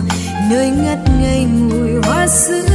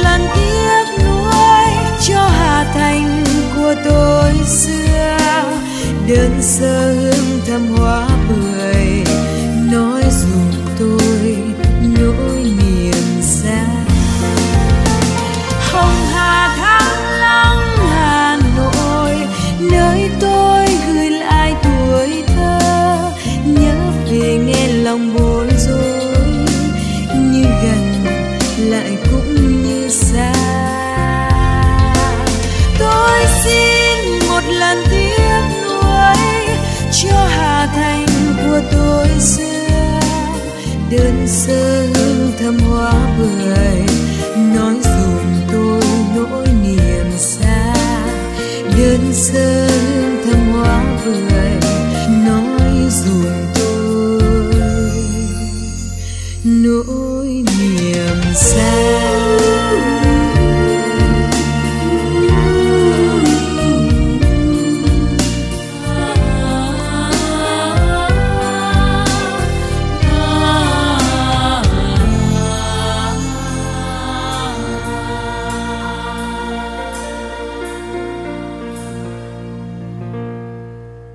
quý vị và các bạn, thích ứng đảm bảo an toàn phòng dịch trong tình hình mới, hiện nay nhiều điểm du lịch làng nghề trên địa bàn thủ đô đã mở cửa đón khách trở lại với nhiều sản phẩm truyền thống hấp dẫn và những không gian trải nghiệm sinh động nhiều màu sắc. Lượng khách du lịch đã đến với Hà Nội ngày một đông hơn, thích ứng an toàn là mục tiêu ngành du lịch đưa ra nhằm kích cầu du lịch thủ đô. Ngay bây giờ mời quý vị thính giả sẽ cùng lắng nghe phóng sự Thích ứng an toàn kích cầu du lịch thủ đô. Khi số ca mắc COVID-19 giảm mạnh, cũng là lúc nhiều cửa hàng kinh doanh sản phẩm lụa truyền thống của làng nghề Vạn Phúc, quận Hà Đông mở cửa trở lại, phục vụ nhu cầu tham quan, mua sắm của du khách. Cách không xa trung tâm thành phố lại có cảnh quan đẹp và chiều sâu văn hóa lịch sử gắn với nghề dệt lụa cổ truyền, nên nơi đây trở thành điểm đến được nhiều người lựa chọn. Chị Đặng Hồng Lĩnh, du khách tỉnh Hưng Yên và bạn Cao Hương Ly, quận Đống Đa cho biết. Vâng, em nghe đến à, làng lụa Vạn Phúc lâu rồi nhưng mà hôm nay thì em mới quyết định là đi đến đây để trải nghiệm xem như thế nào. Rất là đẹp, thứ hai là có thể à, trực tiếp nhìn thấy các cái sản phẩm mà từ lâu mình đã nghe tiếng à, đã nghe thấy á. Thì em thấy khá là đáng là xứng đáng từ thời gian bỏ ra. Em nghĩ đây sẽ là một điểm du lịch rất là phát triển ở Việt Nam mình sau thời gian tới ạ. Nó sẽ có thể mở rộng thêm những cái khách du lịch ở nước ngoài cũng như là người ta sẽ đến người ta tham quan cũng như là để tìm hiểu các cái từng từ nguồn gốc các cái loại vải quần áo mình mặc sau một thời gian không có khách du lịch do ảnh hưởng của dịch bệnh COVID-19 kéo dài, mọi giao thương gần như ngừng hoạt động. Nhiều cửa hàng, hợp tác xã làm nghề phải xoay sở nhiều hình thức khác nhau như kinh doanh bán hàng online, chào hàng mẫu qua các không gian mạng Zalo, Facebook, trang thương mại điện tử thì nay đã sẵn sàng đón du khách trở lại với nhiều sản phẩm làng nghề, những món quà lưu niệm ý nghĩa. Cùng với các sản phẩm về lụa, gấm, đũi, đa dạng trưng bày trong các hệ thống cửa hàng, khách tham quan còn được chứng kiến trải nghiệm từng công đoạn sản xuất từ thủ công truyền thống đến hiện đại tại hơn 100 hộ dân làm nghề và hàng chục cơ sở sản xuất kinh doanh quy mô lớn. Nghệ nhân Nguyễn Thị Tâm là nghề Vạn Phúc quận Hà Đông cho biết. Trong độ khoảng à, một tuần nay thì là chúng tôi đã thấy là đã có những khách đã đến tham quan làng nghề để mua sắm những cái sản phẩm của làng nghề. Thì chính vì vậy thì chúng tôi bây giờ thì càng ngày càng phải nâng cao cái chất lượng hàng cũng như là phải thay đổi nhiều các cái mẫu hàng để cho nó ừ, màu sắc cũng như là cái chất lượng để cho nó phù hợp với lại cái nhu cầu của à, về của khách hàng. Trong khi các hội sản xuất kinh doanh luôn giữ chữ tín với khách hàng bằng chất lượng, mẫu mã sản phẩm, thì chính quyền và Hiệp hội Làng nghề Vạn Phúc cũng đang xúc tiến việc lập hồ sơ, di sản văn hóa, hoàn thiện đề án về sản phẩm mới của du lịch làng nghề. Dịch bệnh dần qua đi và làng nghề truyền thống Vạn Phúc đang đón khách trở lại – phát huy những giá trị truyền thống cùng với sự năng động nhạy bén của chính quyền, tinh thần hiếu khách của người dân, nơi đây sẽ trở thành điểm đến hấp dẫn an toàn đối với du khách trong và ngoài nước. Ông Đào Quang Hải, Phó Chủ tịch Ủy ban dân phường Vạn Phúc, quận Hà Đông cho biết. Chúng tôi tiếp tục triển khai các cái đề án tiếp theo của cái kế hoạch bảo tồn và phát huy giá trị di tích lịch sử và làng nghề Vạn Phúc cũng đã được thành phố định hướng phân khu từng khu chức năng rồi khu sản xuất rồi khu giới thiệu sản phẩm rồi các khu trưng bày và tạo mẫu các cái sản phẩm hoa văn của địa phương thì thực hiện cái đề án trên chúng tôi cũng tiếp tục uh, uh, mong muốn và uh, đề nghị thành phố nó đẩy nhanh cái tiến độ quy hoạch tổng thể của làng nghề Vạn Phúc để Vạn Phúc sớm trở thành một điểm du lịch trọng điểm của thành phố. Gắn bó với làng nghề duyên thái mấy chục năm nay, bà Nguyễn Thị Hồi luôn chăn trở muốn đưa làng nghề của mình vươn xa hơn nữa đại dịch COVID-19 khiến mọi hoạt động của làng nghề ngưng trệ. Mong muốn hoạt động của làng nghề được trở lại bình thường và điểm du lịch làng nghề của Duyên Thái có thể đón các tour đến tham quan du lịch và trải nghiệm. Bà Nguyễn Thị Hồi, Chủ tịch Hội làng nghề xã Duyên Thái, huyện Thường Tín cho hay. Ủy ban nhân dân thành phố thì là công nhận là cái điểm du lịch làng nghề thì là trong khi được công nhận các cái điểm này thì cũng là một cái động lực cho tất cả các cái à, hộ sản xuất cũng như là ừ, địa phương. À, cũng rất là hỗ trợ, tích cực về các mặt. Mọi người cũng động viên nhau là mình phải cố gắng làm những cái sản phẩm. Và hai nữa là cũng nhà nào cũng phải có một cái à, chỗ trưng bày nho nhỏ thì để giới thiệu với khách hàng đến tham quan. Tín hiệu vui ngay từ đầu năm 2022 đã mở ra kỳ vọng để sớm phục hồi ngành du lịch của thủ đô, đặc biệt là khi thành phố đã cho mở cửa trở lại tất cả các điểm di tích và khu du lịch. Tuy nhiên, nhiều đơn vị vẫn bày tỏ sự băn khoăn lo lắng như sự thiếu nhất quán trong chính sách đón khách của Hà Nội và nhiều địa phương. Nguồn nhân lực lao động đang bị hao hụt. Bởi vậy, cần thiết lập hành lang du lịch xanh, xây dựng thêm các liên minh, liên kết du lịch để cùng xây dựng sản phẩm chất lượng, giá ưu đãi cũng như tăng tính liên kết giữa các địa phương để tăng lượng khách hai chiều cho Hà Nội. Hiện nay Hà Nội có khoảng 1.350 làng nghề truyền thống, mỗi làng nghề đều gắn với một sự tích, một câu chuyện văn hóa làng nghề để khai thác và thu hút khách du lịch tham quan trải nghiệm. Kết nối du lịch với các tỉnh thành trong cả nước và các tour du lịch quốc tế để đưa du khách về với các làng nghề của Hà Nội là việc làm cần thiết ngay trong lúc này. Nghệ nhân Tô Thanh Sơn là nghề gốm bát tràng huyện Gia Lâm và bà Hà Thị Vinh, Chủ tịch Hiệp hội Thủ công Mỹ nghệ và làng nghề Hà Nội nói. Để đáp ứng được cái tình hình du lịch thì tôi nghĩ rằng là tiếng là vậy nhưng vẫn phải nâng cấp nữa. Thì đường sông này, đường bộ này rất là tuyệt vời rồi. Thế nhưng mà còn cái cơ sở hạ tầng, cơ sở vật chất thì phải nâng cấp thêm. Thế rồi cái ý thức người dân, cái văn hóa trong du lịch tôi nghĩ là phải nâng cấp thêm. Cái vai trò của nhà nước, vai trò của cơ chế chính sách vào đây ờ, là rất quan trọng.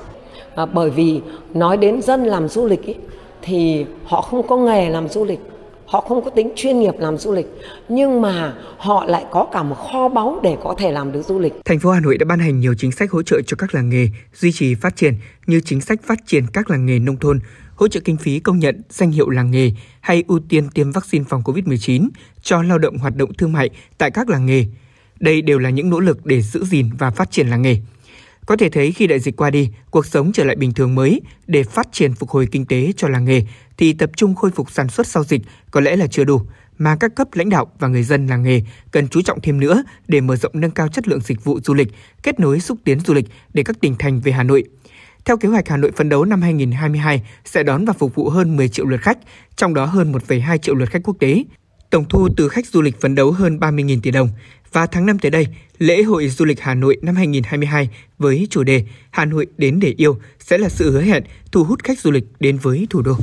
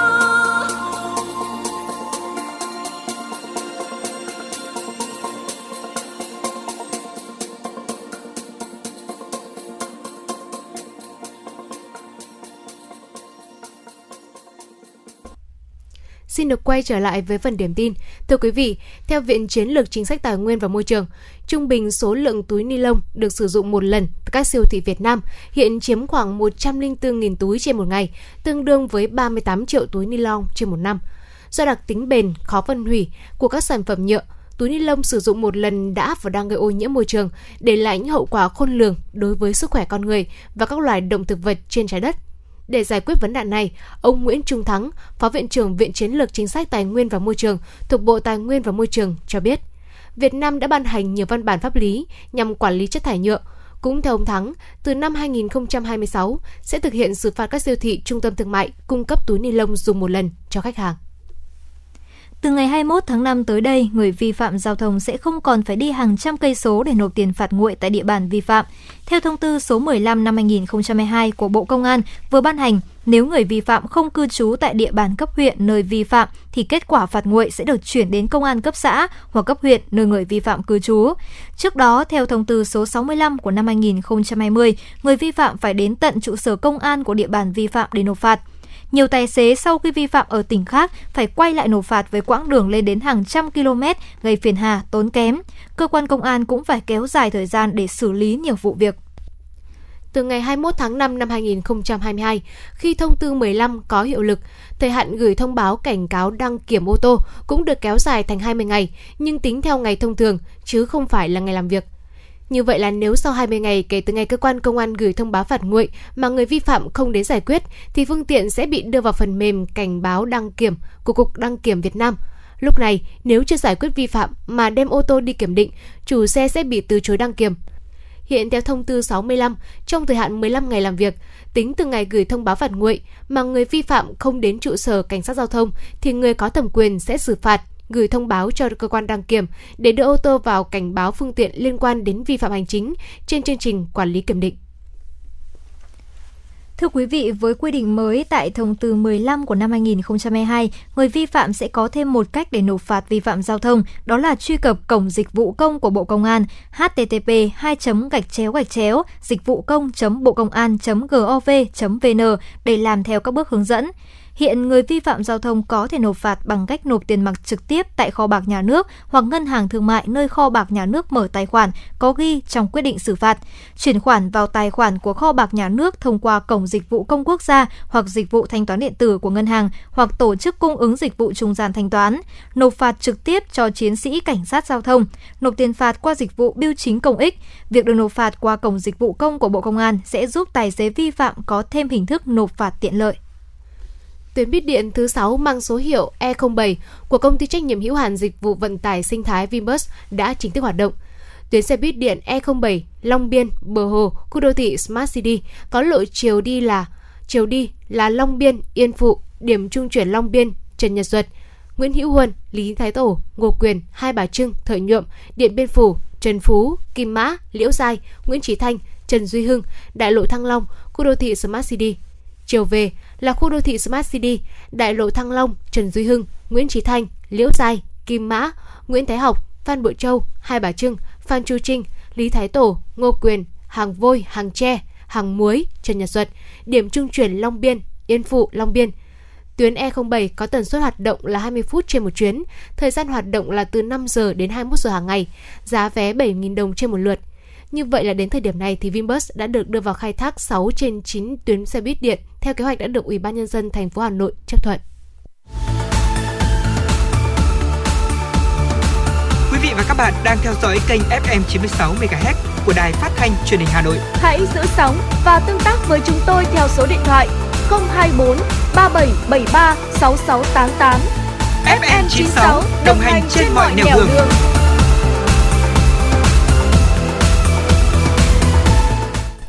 Thưa quý vị và các bạn, khẳng định trong thời kỳ đổi mới và hội nhập quốc tế, Văn miếu Quốc tử giám là địa chỉ lý tưởng cho việc quảng bá những giá trị văn hóa Việt Nam với bạn bè quốc tế, đồng thời là nơi giáo dục truyền thống cho thế hệ trẻ. Bên cạnh đó, các nhà khoa học cũng lưu ý, nghiên cứu về giáo dục nho học hiện nay vẫn còn mỏng, chưa đầy đủ. Ở một số di tích lịch sử như Hoàng Thành Thăng Long, Văn Miếu Quốc Tử Giám, tài liệu, hiện vật về nền giáo dục nho học còn hạn chế. Việc tiếp cận thông tin, kiến thức về nho học của người dân và du khách chỉ chủ yếu thông qua thuyết minh của hướng dẫn viên, không có những mô hình tái hiện trực quan sinh động và hấp dẫn. Vì vậy, việc tái hiện các kỳ thi khoa cử xưa cùng với việc số hóa các tài liệu hiện vật liên quan đến các kỳ thi để phục vụ người dân du khách có cơ hội tìm hiểu trực quan, sinh động là ý tưởng được nhiều nhà khoa học quan tâm. Đây được đánh giá là biện pháp quan trọng nhằm tránh bị mai một những tài liệu lịch sử quan trọng liên quan đến truyền thống giáo dục khoa cử của dân tộc. Vì thế, ý tưởng phục dựng lại kỳ thi và đặc biệt là bảo tàng sử dụng công nghệ số hóa là cần thiết. Ngay sau đây, mời quý vị và các bạn cùng lắng nghe phóng sự Cách thức bảo tồn di sản trong thời kỳ 4.0. Gắn liền giáo dục khoa cử nho học Việt Nam không thể không nhắc tới Văn Miếu Quốc Tử Giám. Hơn 700 năm qua, Văn Miếu Quốc Tử Giám đã chứng kiến và lưu dấu chặng đường phát triển của giáo dục tại Việt – Ngày nay, trong thời kỳ đổi mới hội nhập quốc tế, Văn Miếu Quốc Tử Giám là khu di tích lịch sử văn hóa, nơi quảng bá những giá trị văn hóa Việt Nam với bạn bè quốc tế và là nơi giáo dục truyền thống cho thế hệ trẻ về tinh thần tôn sư trọng đạo, hiếu học, hiếu nghĩa của cha ông ta. Cho dù trải qua những thăng trầm của lịch sử, Văn Miếu Quốc Tử Giám vẫn luôn lưu giữ trong mình tinh thần nhân văn, tinh thần học thuật, truyền thống hiếu học và niềm tự hào về một biểu tượng văn hiến và trí tuệ Việt Nam – theo các nhà khoa học, để bảo tồn truyền thống quý báu về giáo dục khoa cử ở Việt Nam, ý tưởng xây dựng bảo tàng lịch sử khoa cử là một giải pháp lý tưởng được đề xuất cần sớm triển khai. Tuy nhiên, ý tưởng này để thực hiện cũng cần phải có nhiều thời gian cho các công việc như thiết kế, sáng tạo, số hóa khối lượng lớn tài liệu, nguyên liệu để hình thành nên bảo tàng. Nhiều ý kiến cho rằng trong bối cảnh và khả năng hiện tại, khoảng 10 đến 15 năm nữa, chúng ta hoàn toàn có thể thực hiện hóa bảo tàng lịch sử khoa cử tại Văn Miếu với trên 40 hiện vật, cây xanh và các hạng mục công trình trong khuôn viên di tích tại Văn Miếu Quốc Tử Giám đã được số hóa bằng công nghệ QR code. Chỉ cần sử dụng điện thoại thông minh, hệ thống sẽ tự động đăng nhập và truyền tới điện thoại của du khách thông tin chi tiết về hiện vật. Đặc biệt, việc số hóa các tấm bia tiến sĩ với mục đích kể câu chuyện về cuộc đời của hơn 1.300 vị tiến sĩ ghi danh trên đó. Anh Nguyễn Huy Tiến, du khách Hà Nội cho biết. Tôi thấy ờ, việc ứng dụng ờ, công nghệ thông tin, nhất là mã QR vào tại Văn Miếu thì rất là tiện lợi. Vì như trước đây tôi cũng đã từng có thời gian đến Văn Miếu thì trước đây đọc những cái thông tin trên uh, giới thiệu chung thì cũng rất là sơ lược rất là khái quát. Nhưng mà giờ thông qua hệ thống quét mã QR đây trên điện thoại đây thì các thông tin nó rất là chi tiết hơn. Lại kèm theo cả những cái hình ảnh về cái lịch sử quá trình hình thành phát triển xây dựng rồi sửa chữa. Nên tôi thấy nhìn chung như thế là cung cấp cho người xem dù diễn ra trong giai đoạn dịch bệnh, nhưng việc số hóa các hiện vật bên trong không gian di tích không phải là một cách ứng phó tạm thời trong bối cảnh đại dịch, mà là điều mà Ban Quản lý Di tích cũng như các nhà khoa học, các chuyên gia về di sản đã ấp ủ và thực hiện từ lâu. Trung tâm Hoạt động Văn hóa, Khoa học Văn miếu Quốc tử Giám đã tổ chức hội thảo khoa học bảo tồn và phát huy giá trị di sản di tích Văn miếu Quốc tử Giám trên nền tảng công nghệ 4.0. Tại cuộc hội thảo, 9 sản phẩm số hóa đã được giới thiệu và quảng bá đến công chúng. Tiến sĩ Lê Xuân Kiêu, Giám đốc Trung tâm Hoạt động Văn hóa Khoa học Văn miếu Quốc tử Giám cho biết. Cái điểm nhấn ở đây là chúng tôi đang đề xuất với thành phố Hà Nội à, về cái đề án phát triển du lịch thông minh dựa trên nền tảng công nghệ 4.0 tại di tích Văn miếu Quốc tử Giám. Và với cái đề án đó thì nếu được phê duyệt thì chúng ta sẽ có một cái sản phẩm vào buổi tối, một cái hành trình về Đại học Việt Nam à, kể những câu chuyện về Văn miếu Tử Giám trên nền tảng công nghệ. Được thành lập từ thế kỷ 11, Văn miếu Quốc tử giám Hà Nội vẫn là nơi tôn vinh đạo học, tinh thần hiếu học. Để đánh thức giá trị không gian văn hóa đặc biệt này nói riêng, di sản văn hóa nói chung, những người làm quản lý nghiên cứu đã và đang nỗ lực đưa Văn miếu Quốc tử giám trở thành một trung tâm văn hóa xứng với giá trị lịch sử cốt lõi mà ông cha ta đã tạo dựng. Phó giáo sư tiến sĩ Đặng Văn Bài, Phó Chủ tịch Hội Di sản Văn hóa Việt Nam nói. Cái chính là phân tích, so sánh và kiết xuất dễ dàng sử dụng nhất. Bạn cứ dở một hồ sơ bạn đọc thì khó lắm. Nhưng bạn kiết xuất là giá văn hóa giá trị văn hóa thì bấm cái giá trị văn hóa nó đã ra cho bạn rồi. Giá trị uh, lịch sử thì lại ra ngay. Tất cả các cái hệ thống về nho học Việt Nam các cái danh nhân nổi tiếng là dòng họ nổi tiếng danh gia vọng tộc về đấy thì chỉ cần kiết xuất cái đấy ra ngay rồi Văn Miếu Quốc Tử Giám là di tích quốc gia đặc biệt, đồng thời là một trong những điểm nhấn quan trọng nhất của du lịch thủ đô. Hàng năm Văn Miếu Quốc Tử Giám thu hút hàng triệu lượt khách tham quan công nghệ 4.0 đang xâm nhập vào mọi mặt đời sống xã hội với nhiều ứng dụng rộng rãi. Đối với Văn Miếu Quốc Tử Giám, việc ứng dụng công nghệ vào di tích thể hiện trên hai phương diện, bảo tồn và phát huy giá trị. Đối với công tác bảo tồn, việc số hóa tạo ra một kho dữ liệu giúp lưu trữ một cách lâu dài những hình ảnh, thông tin về toàn bộ di tích, từ những kiến trúc, trang trí, hệ thống bia đá cho đến những nội dung về truyền thống khoa cử, truyền thống hiếu học hay thân thế sự nghiệp của những vị đại khoa. Song được quan tâm nhiều nhất hiện nay chính là ứng dụng công nghệ 4.0 cho việc phát huy giá trị. các học giả chuyên gia công nghệ cho rằng nhờ ứng dụng công nghệ 4.0, Văn Miếu Quốc Tử Giám có thể tạo ra hệ thống trợ lý du lịch ảo ứng dụng công nghệ thông minh nhân tạo AI. Tham quan ảo 3D Văn Miếu Quốc Tử Giám trên Internet, trải nghiệm Văn Miếu Quốc Tử Giám bằng công nghệ thực tế ảo VR360 trải nghiệm tương tác 3D với những di sản tiêu biểu như bia tiến sĩ tái hiện không gian văn miếu quốc tử giám những thế kỷ trước bằng công nghệ thực tế ảo 3D. Những công nghệ này giúp khách tham quan tìm hiểu một cách kỹ càng và đầy thú vị về văn miếu quốc tử giám trong môi trường ảo mà như thật, xây dựng những tour tham quan ảo 3D hấp dẫn. Những công nghệ này đều nằm trong tầm tay khi các công nghệ 4.0 mới nhất đều đã có mặt ở Việt Nam. Hiện nay, công nghệ 3D mapping đang ngày càng phổ biến. Công nghệ này cho phép dựng mô hình có tỷ lệ và kích thước tương đương với sản phẩm thật, sau đó thông qua chương trình chiếu dưới dạng 3D. Ứng dụng này cũng rất thích hợp nếu triển khai tại Văn miếu Quốc Tử Giám khi tổ chức các tour tham quan du lịch đêm. Trong bối cảnh đại dịch Covid-19 vẫn diễn biến phức tạp, di tích quốc gia đặc biệt Văn miếu Quốc Tử Giám nói riêng và các bảo tàng di tích nói chung đang phải đối mặt với nhiều tác động và thách thức do bệnh dịch gây ra. Việc xây dựng các sản phẩm dựa trên nền tảng công nghệ để hoạt động của di tích trở nên hiệu quả hơn, phù hợp hơn, đáp ứng tốt hơn nhu cầu của khách tham quan, chuẩn bị sẵn sàng cho đón khách tham quan trở lại. Đó cũng là cách thức bảo tồn di sản trong thời kỳ 4.0.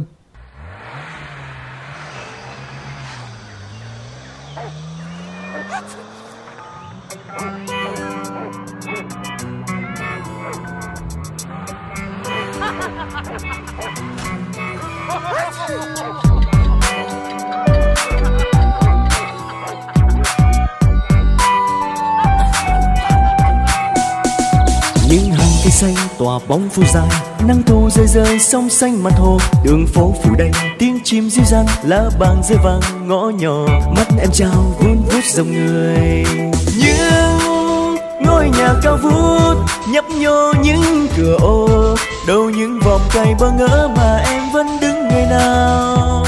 và sớm mai những gánh hàng hoa vẫn ngát thơm triền đê nắng đỏ. Giờ phút vui nhưng ta áo cưới, long lanh bằng băng mưa. Lanh canh xôn xao cành lá, nắng xôn xao rào rực tháng mười. Những âm thanh nao động phố phường, nhịp phố cứ hồn nhiên trôi. Những hàng xanh, tỏa bóng phủ dài nắng thu rơi rơi sông xanh mặt hồ. Đường phố phủ đầy tiếng chim ríu răng lá vàng rơi vàng, ngõ nhỏ. Mắt em trao, vun vút dòng người. Những ngôi nhà cao vút, nhấp nhô những cửa ô. Đâu những vòng cây bơ ngỡ mà em vẫn đứng ngày nào và sớm mai những gánh hàng hoa vẫn ngát thơm trên đê nắng đỏ. Giờ phút vui nhưng tà áo cưới long lanh bằng bóng mưa. Lanh canh xôn xao cành lá, nắng xôn xao rào rực tháng mười. Những âm thanh nao động phố phường, nhịp phố cứ hồn nhiên trôi.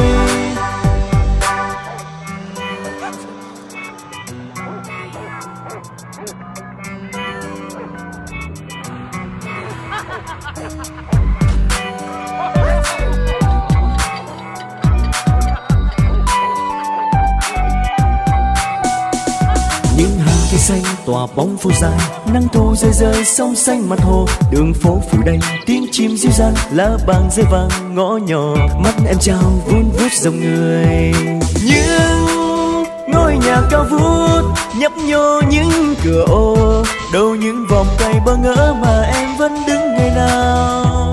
Và sớm mai những gánh hàng hoa vẫn ngát thơm trên đê nắng đỏ. Giờ phút vui nhưng ta áo cưới, long lanh bằng bóng mưa lanh canh xôn xao cành lá, nắng xôn xao rào rực tháng mười, những âm thanh nao động phố phường. Nhịp phố cứ hồn nhiên trôi. Những ngôi nhà cao vút nhấp nhô những cửa ô, đâu những vòng cây bơ ngỡ mà em vẫn đứng ngày nào và sớm mai những gánh hàng hoa vẫn ngát thơm, triền đê nắng đỏ. Giờ phút vui nhưng tà áo cưới, long lanh bằng bóng mưa. Lanh canh xôn xao cành lá, nắng xôn xao rào rực tháng mười. Những âm thanh nao động phố phường, nhịp phố cứ hồn nhiên trôi. Nắng xôn xao rào rực tháng mười, những âm thanh nao động phố phường, nhịp phố cứ hồn nhiên trôi.